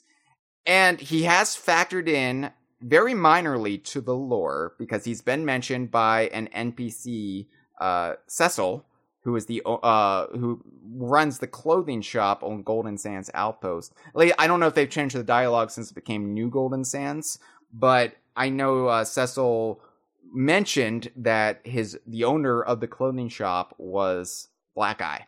So uh, anyway, uh, your pirate can also intercept a parcel sent by Captain Black Eye to Jolly Roger, and Flameheart Jr. has a direct encounter with Captain Black Eye in the Tales from the Sea of Thieves book. So, you know, he has sort of appeared on the peripheral of everything, um, not actually physically appeared, but he has, you know, been on the sidelines in the shadows. And Gregg, of course, did sail as Captain Black Eye, Right. uh, at least for a bit when the game launched, but it was more him claiming his pirate character as Captain Black Eye than them modeling Captain Black Eye, putting him in the game, and having Gregg go nuts with him. so the the lore is clear that Sea of Thieves is a prequel to the rest of the shared Rare universe, and the the reason we consider Sea of Thieves to be DKU, the thing that got it over the threshold officially was Gregg sailing as Captain Black Eye, but we also have the Pepito Kong rule as a fallback. Uh, so my monkey makes a DKU if if that doesn't count, the first thing, but. You know, I, I know a percentage of Sea of Thieves players who don't care about, you know, earlier rare lore is probably much higher than those who do. But I, I would still say it, it would be a huge, huge missed opportunity. And in my opinion, a significant blow if they don't take it. And, you know, it would be one thing if Sea of Thieves was just comprised of original characters with no ties to earlier rare and ultimate projects. But as you already mentioned, Sir Arthur Pendragon is in the game, and the crew of the Black Witch also appear. And, you know, is a relatively reliable, reoccurring part of the, the, the lore of the ongoing narratives of Sea of Thieves. So when does the Project Dream crew get their due? Hmm I I I am waiting for Captain Black Eye, and I know TT has kind of become my mantra, my rallying cry. But honestly, you got to get Captain Black Eye in there at some point, right? Like I'm not, I'm not, I'm not crazy, right? You're not crazy. I mean, not in this sense. Uh, but no, like, I, why wouldn't they? And, and I can't believe they haven't. So it's just, it's interesting to me that Gregg was kind of so coy and teasing it early yeah, on yeah. and that it didn't really stick. And, you know, maybe some of that has to do because he did hand the reins over to Mike Chapman. Uh, it was, I think, October of 2017 when Mike took over as the creative director. Um, and Gregg kind of let him continue on.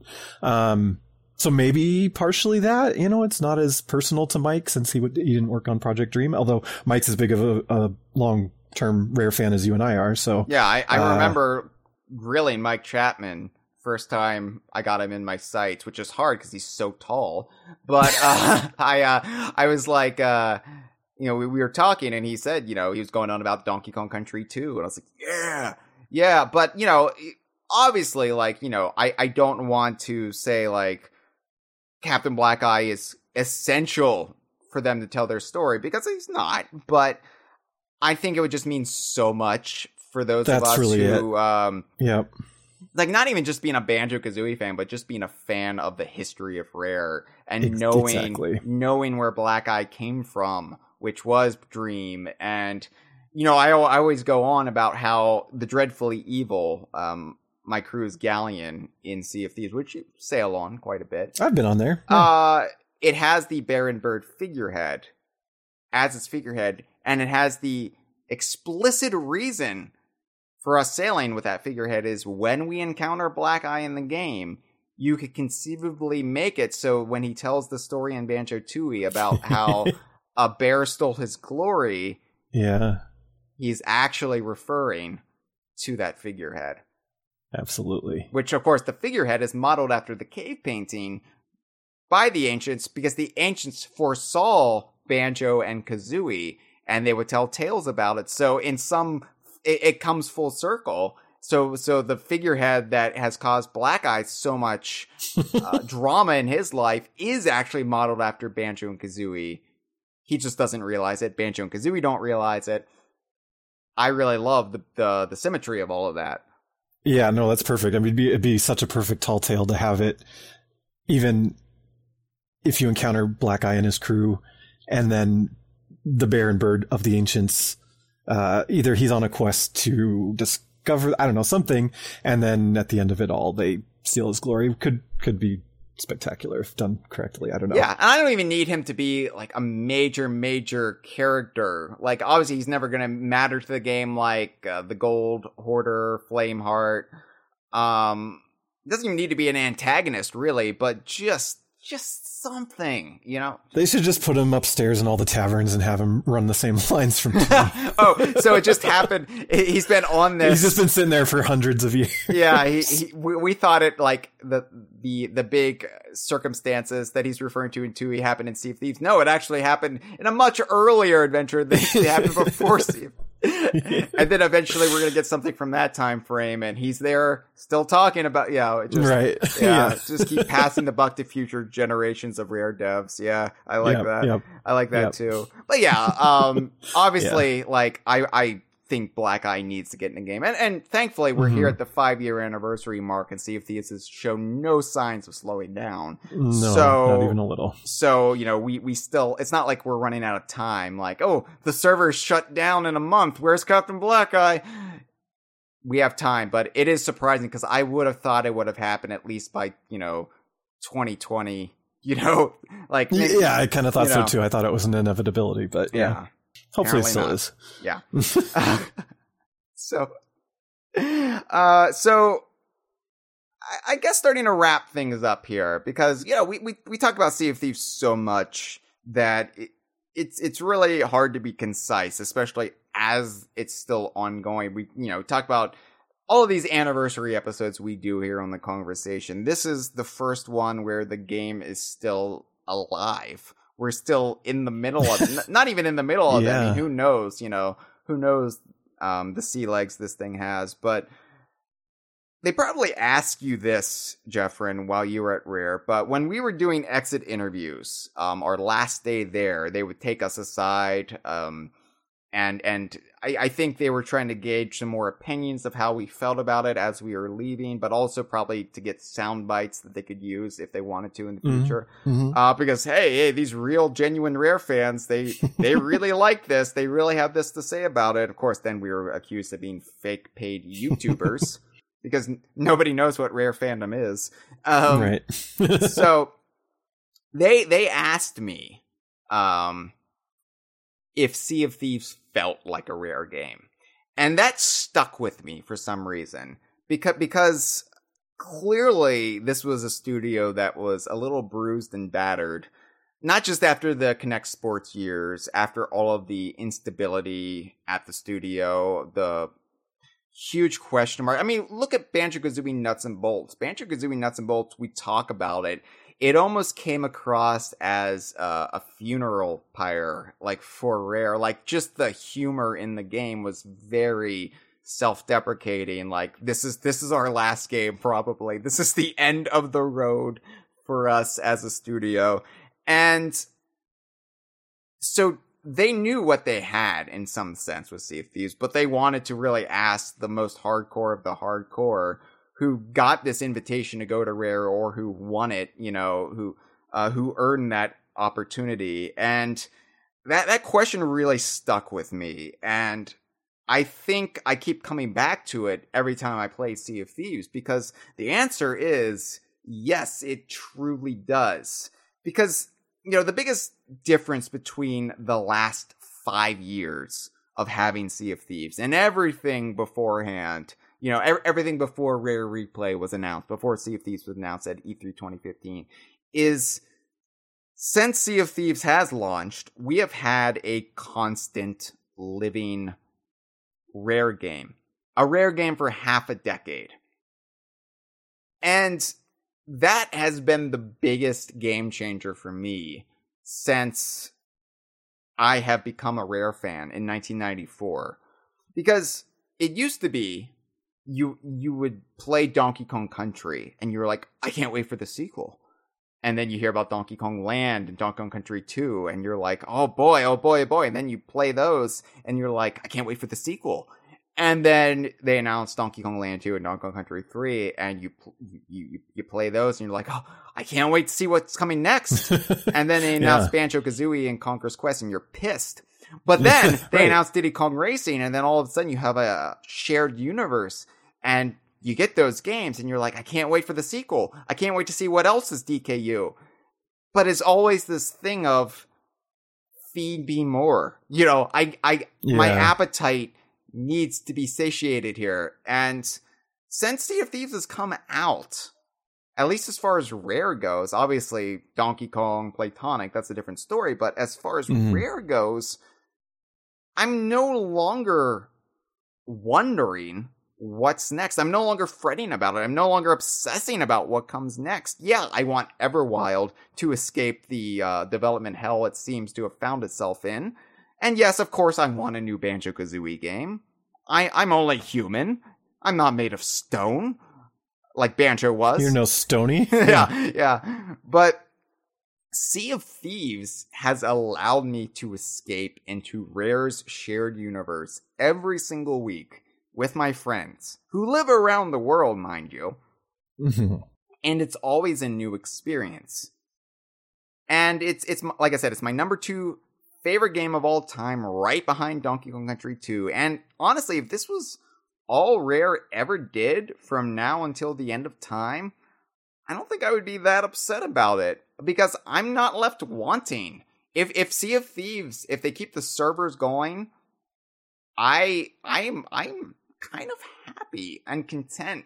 And that's odd as a rare fan. Even even 5 yeah. years on, that is an odd feeling to have. Agreed. Yeah, it, it's it's been interesting kind of seeing them run this live service game and like you I mean everything you just said like I I always knew Rare as the do two games and then come up with something new. Try this genre, then try this genre. And so it is interesting kind of having this game that's stayed its own genre, but it's it introduces enough new things and variations on things that it it constantly feels like it's it's moving forward. And so like you know, having the tall tales introduced really got the uh scratched that itch, if you will, of wanting a big narrative from Rare. I love Rare story games, you know, the the cameos and the I I'd argue Banjo is, even if it isn't. Um, uh, so just having these stories and these characters and fully voiced out and acted out and just big epic mu- music moments and battles and all that all that stuff together has really satisfied that for me and and you know like I said earlier having those outside studios working on adjacent or actual rare properties still satisfies that other part of me that does want those things and and you know even having two teams now with Everwild and uh, knowing that that's there and knowing that there's still incubation happening there's still other things like you know we kind of touched on it but like we don't actually know what Gregg Mayles' next game is because he did sort of step back from Sea of Thieves in 2017 assumedly and and I assume he started early work on something at that point, and he did. Uh, it was at least reported that he was pulled into uh, Everwild for a little bit after the creative director left, but they they did hire a new creative director about a year ago, so you know, it, what is he up to? So we've got that to look forward to. And who knows if or when, or, you know, if it'll be back to the drawing board and maybe he's given up on it. I've got plenty of theories on that, but, you know, it's, it's fun to, it's fun to at least still have that where we're getting this live service game that's constantly updated, constantly giving us all these new things that we would want out of Rare. And then we've still got the speculation of Everwild and the speculation of what Gregg Mayles is working on. So to me, I'm, I'm still loving where they're at. I think it's uh, never been a better time to be a, a rare fan. Hey, speaking of time, I've got an idea. This has been a File 2 production. Que rico. Okay, what's your idea? Oh, that that was my jokey ending. Oh god damn it.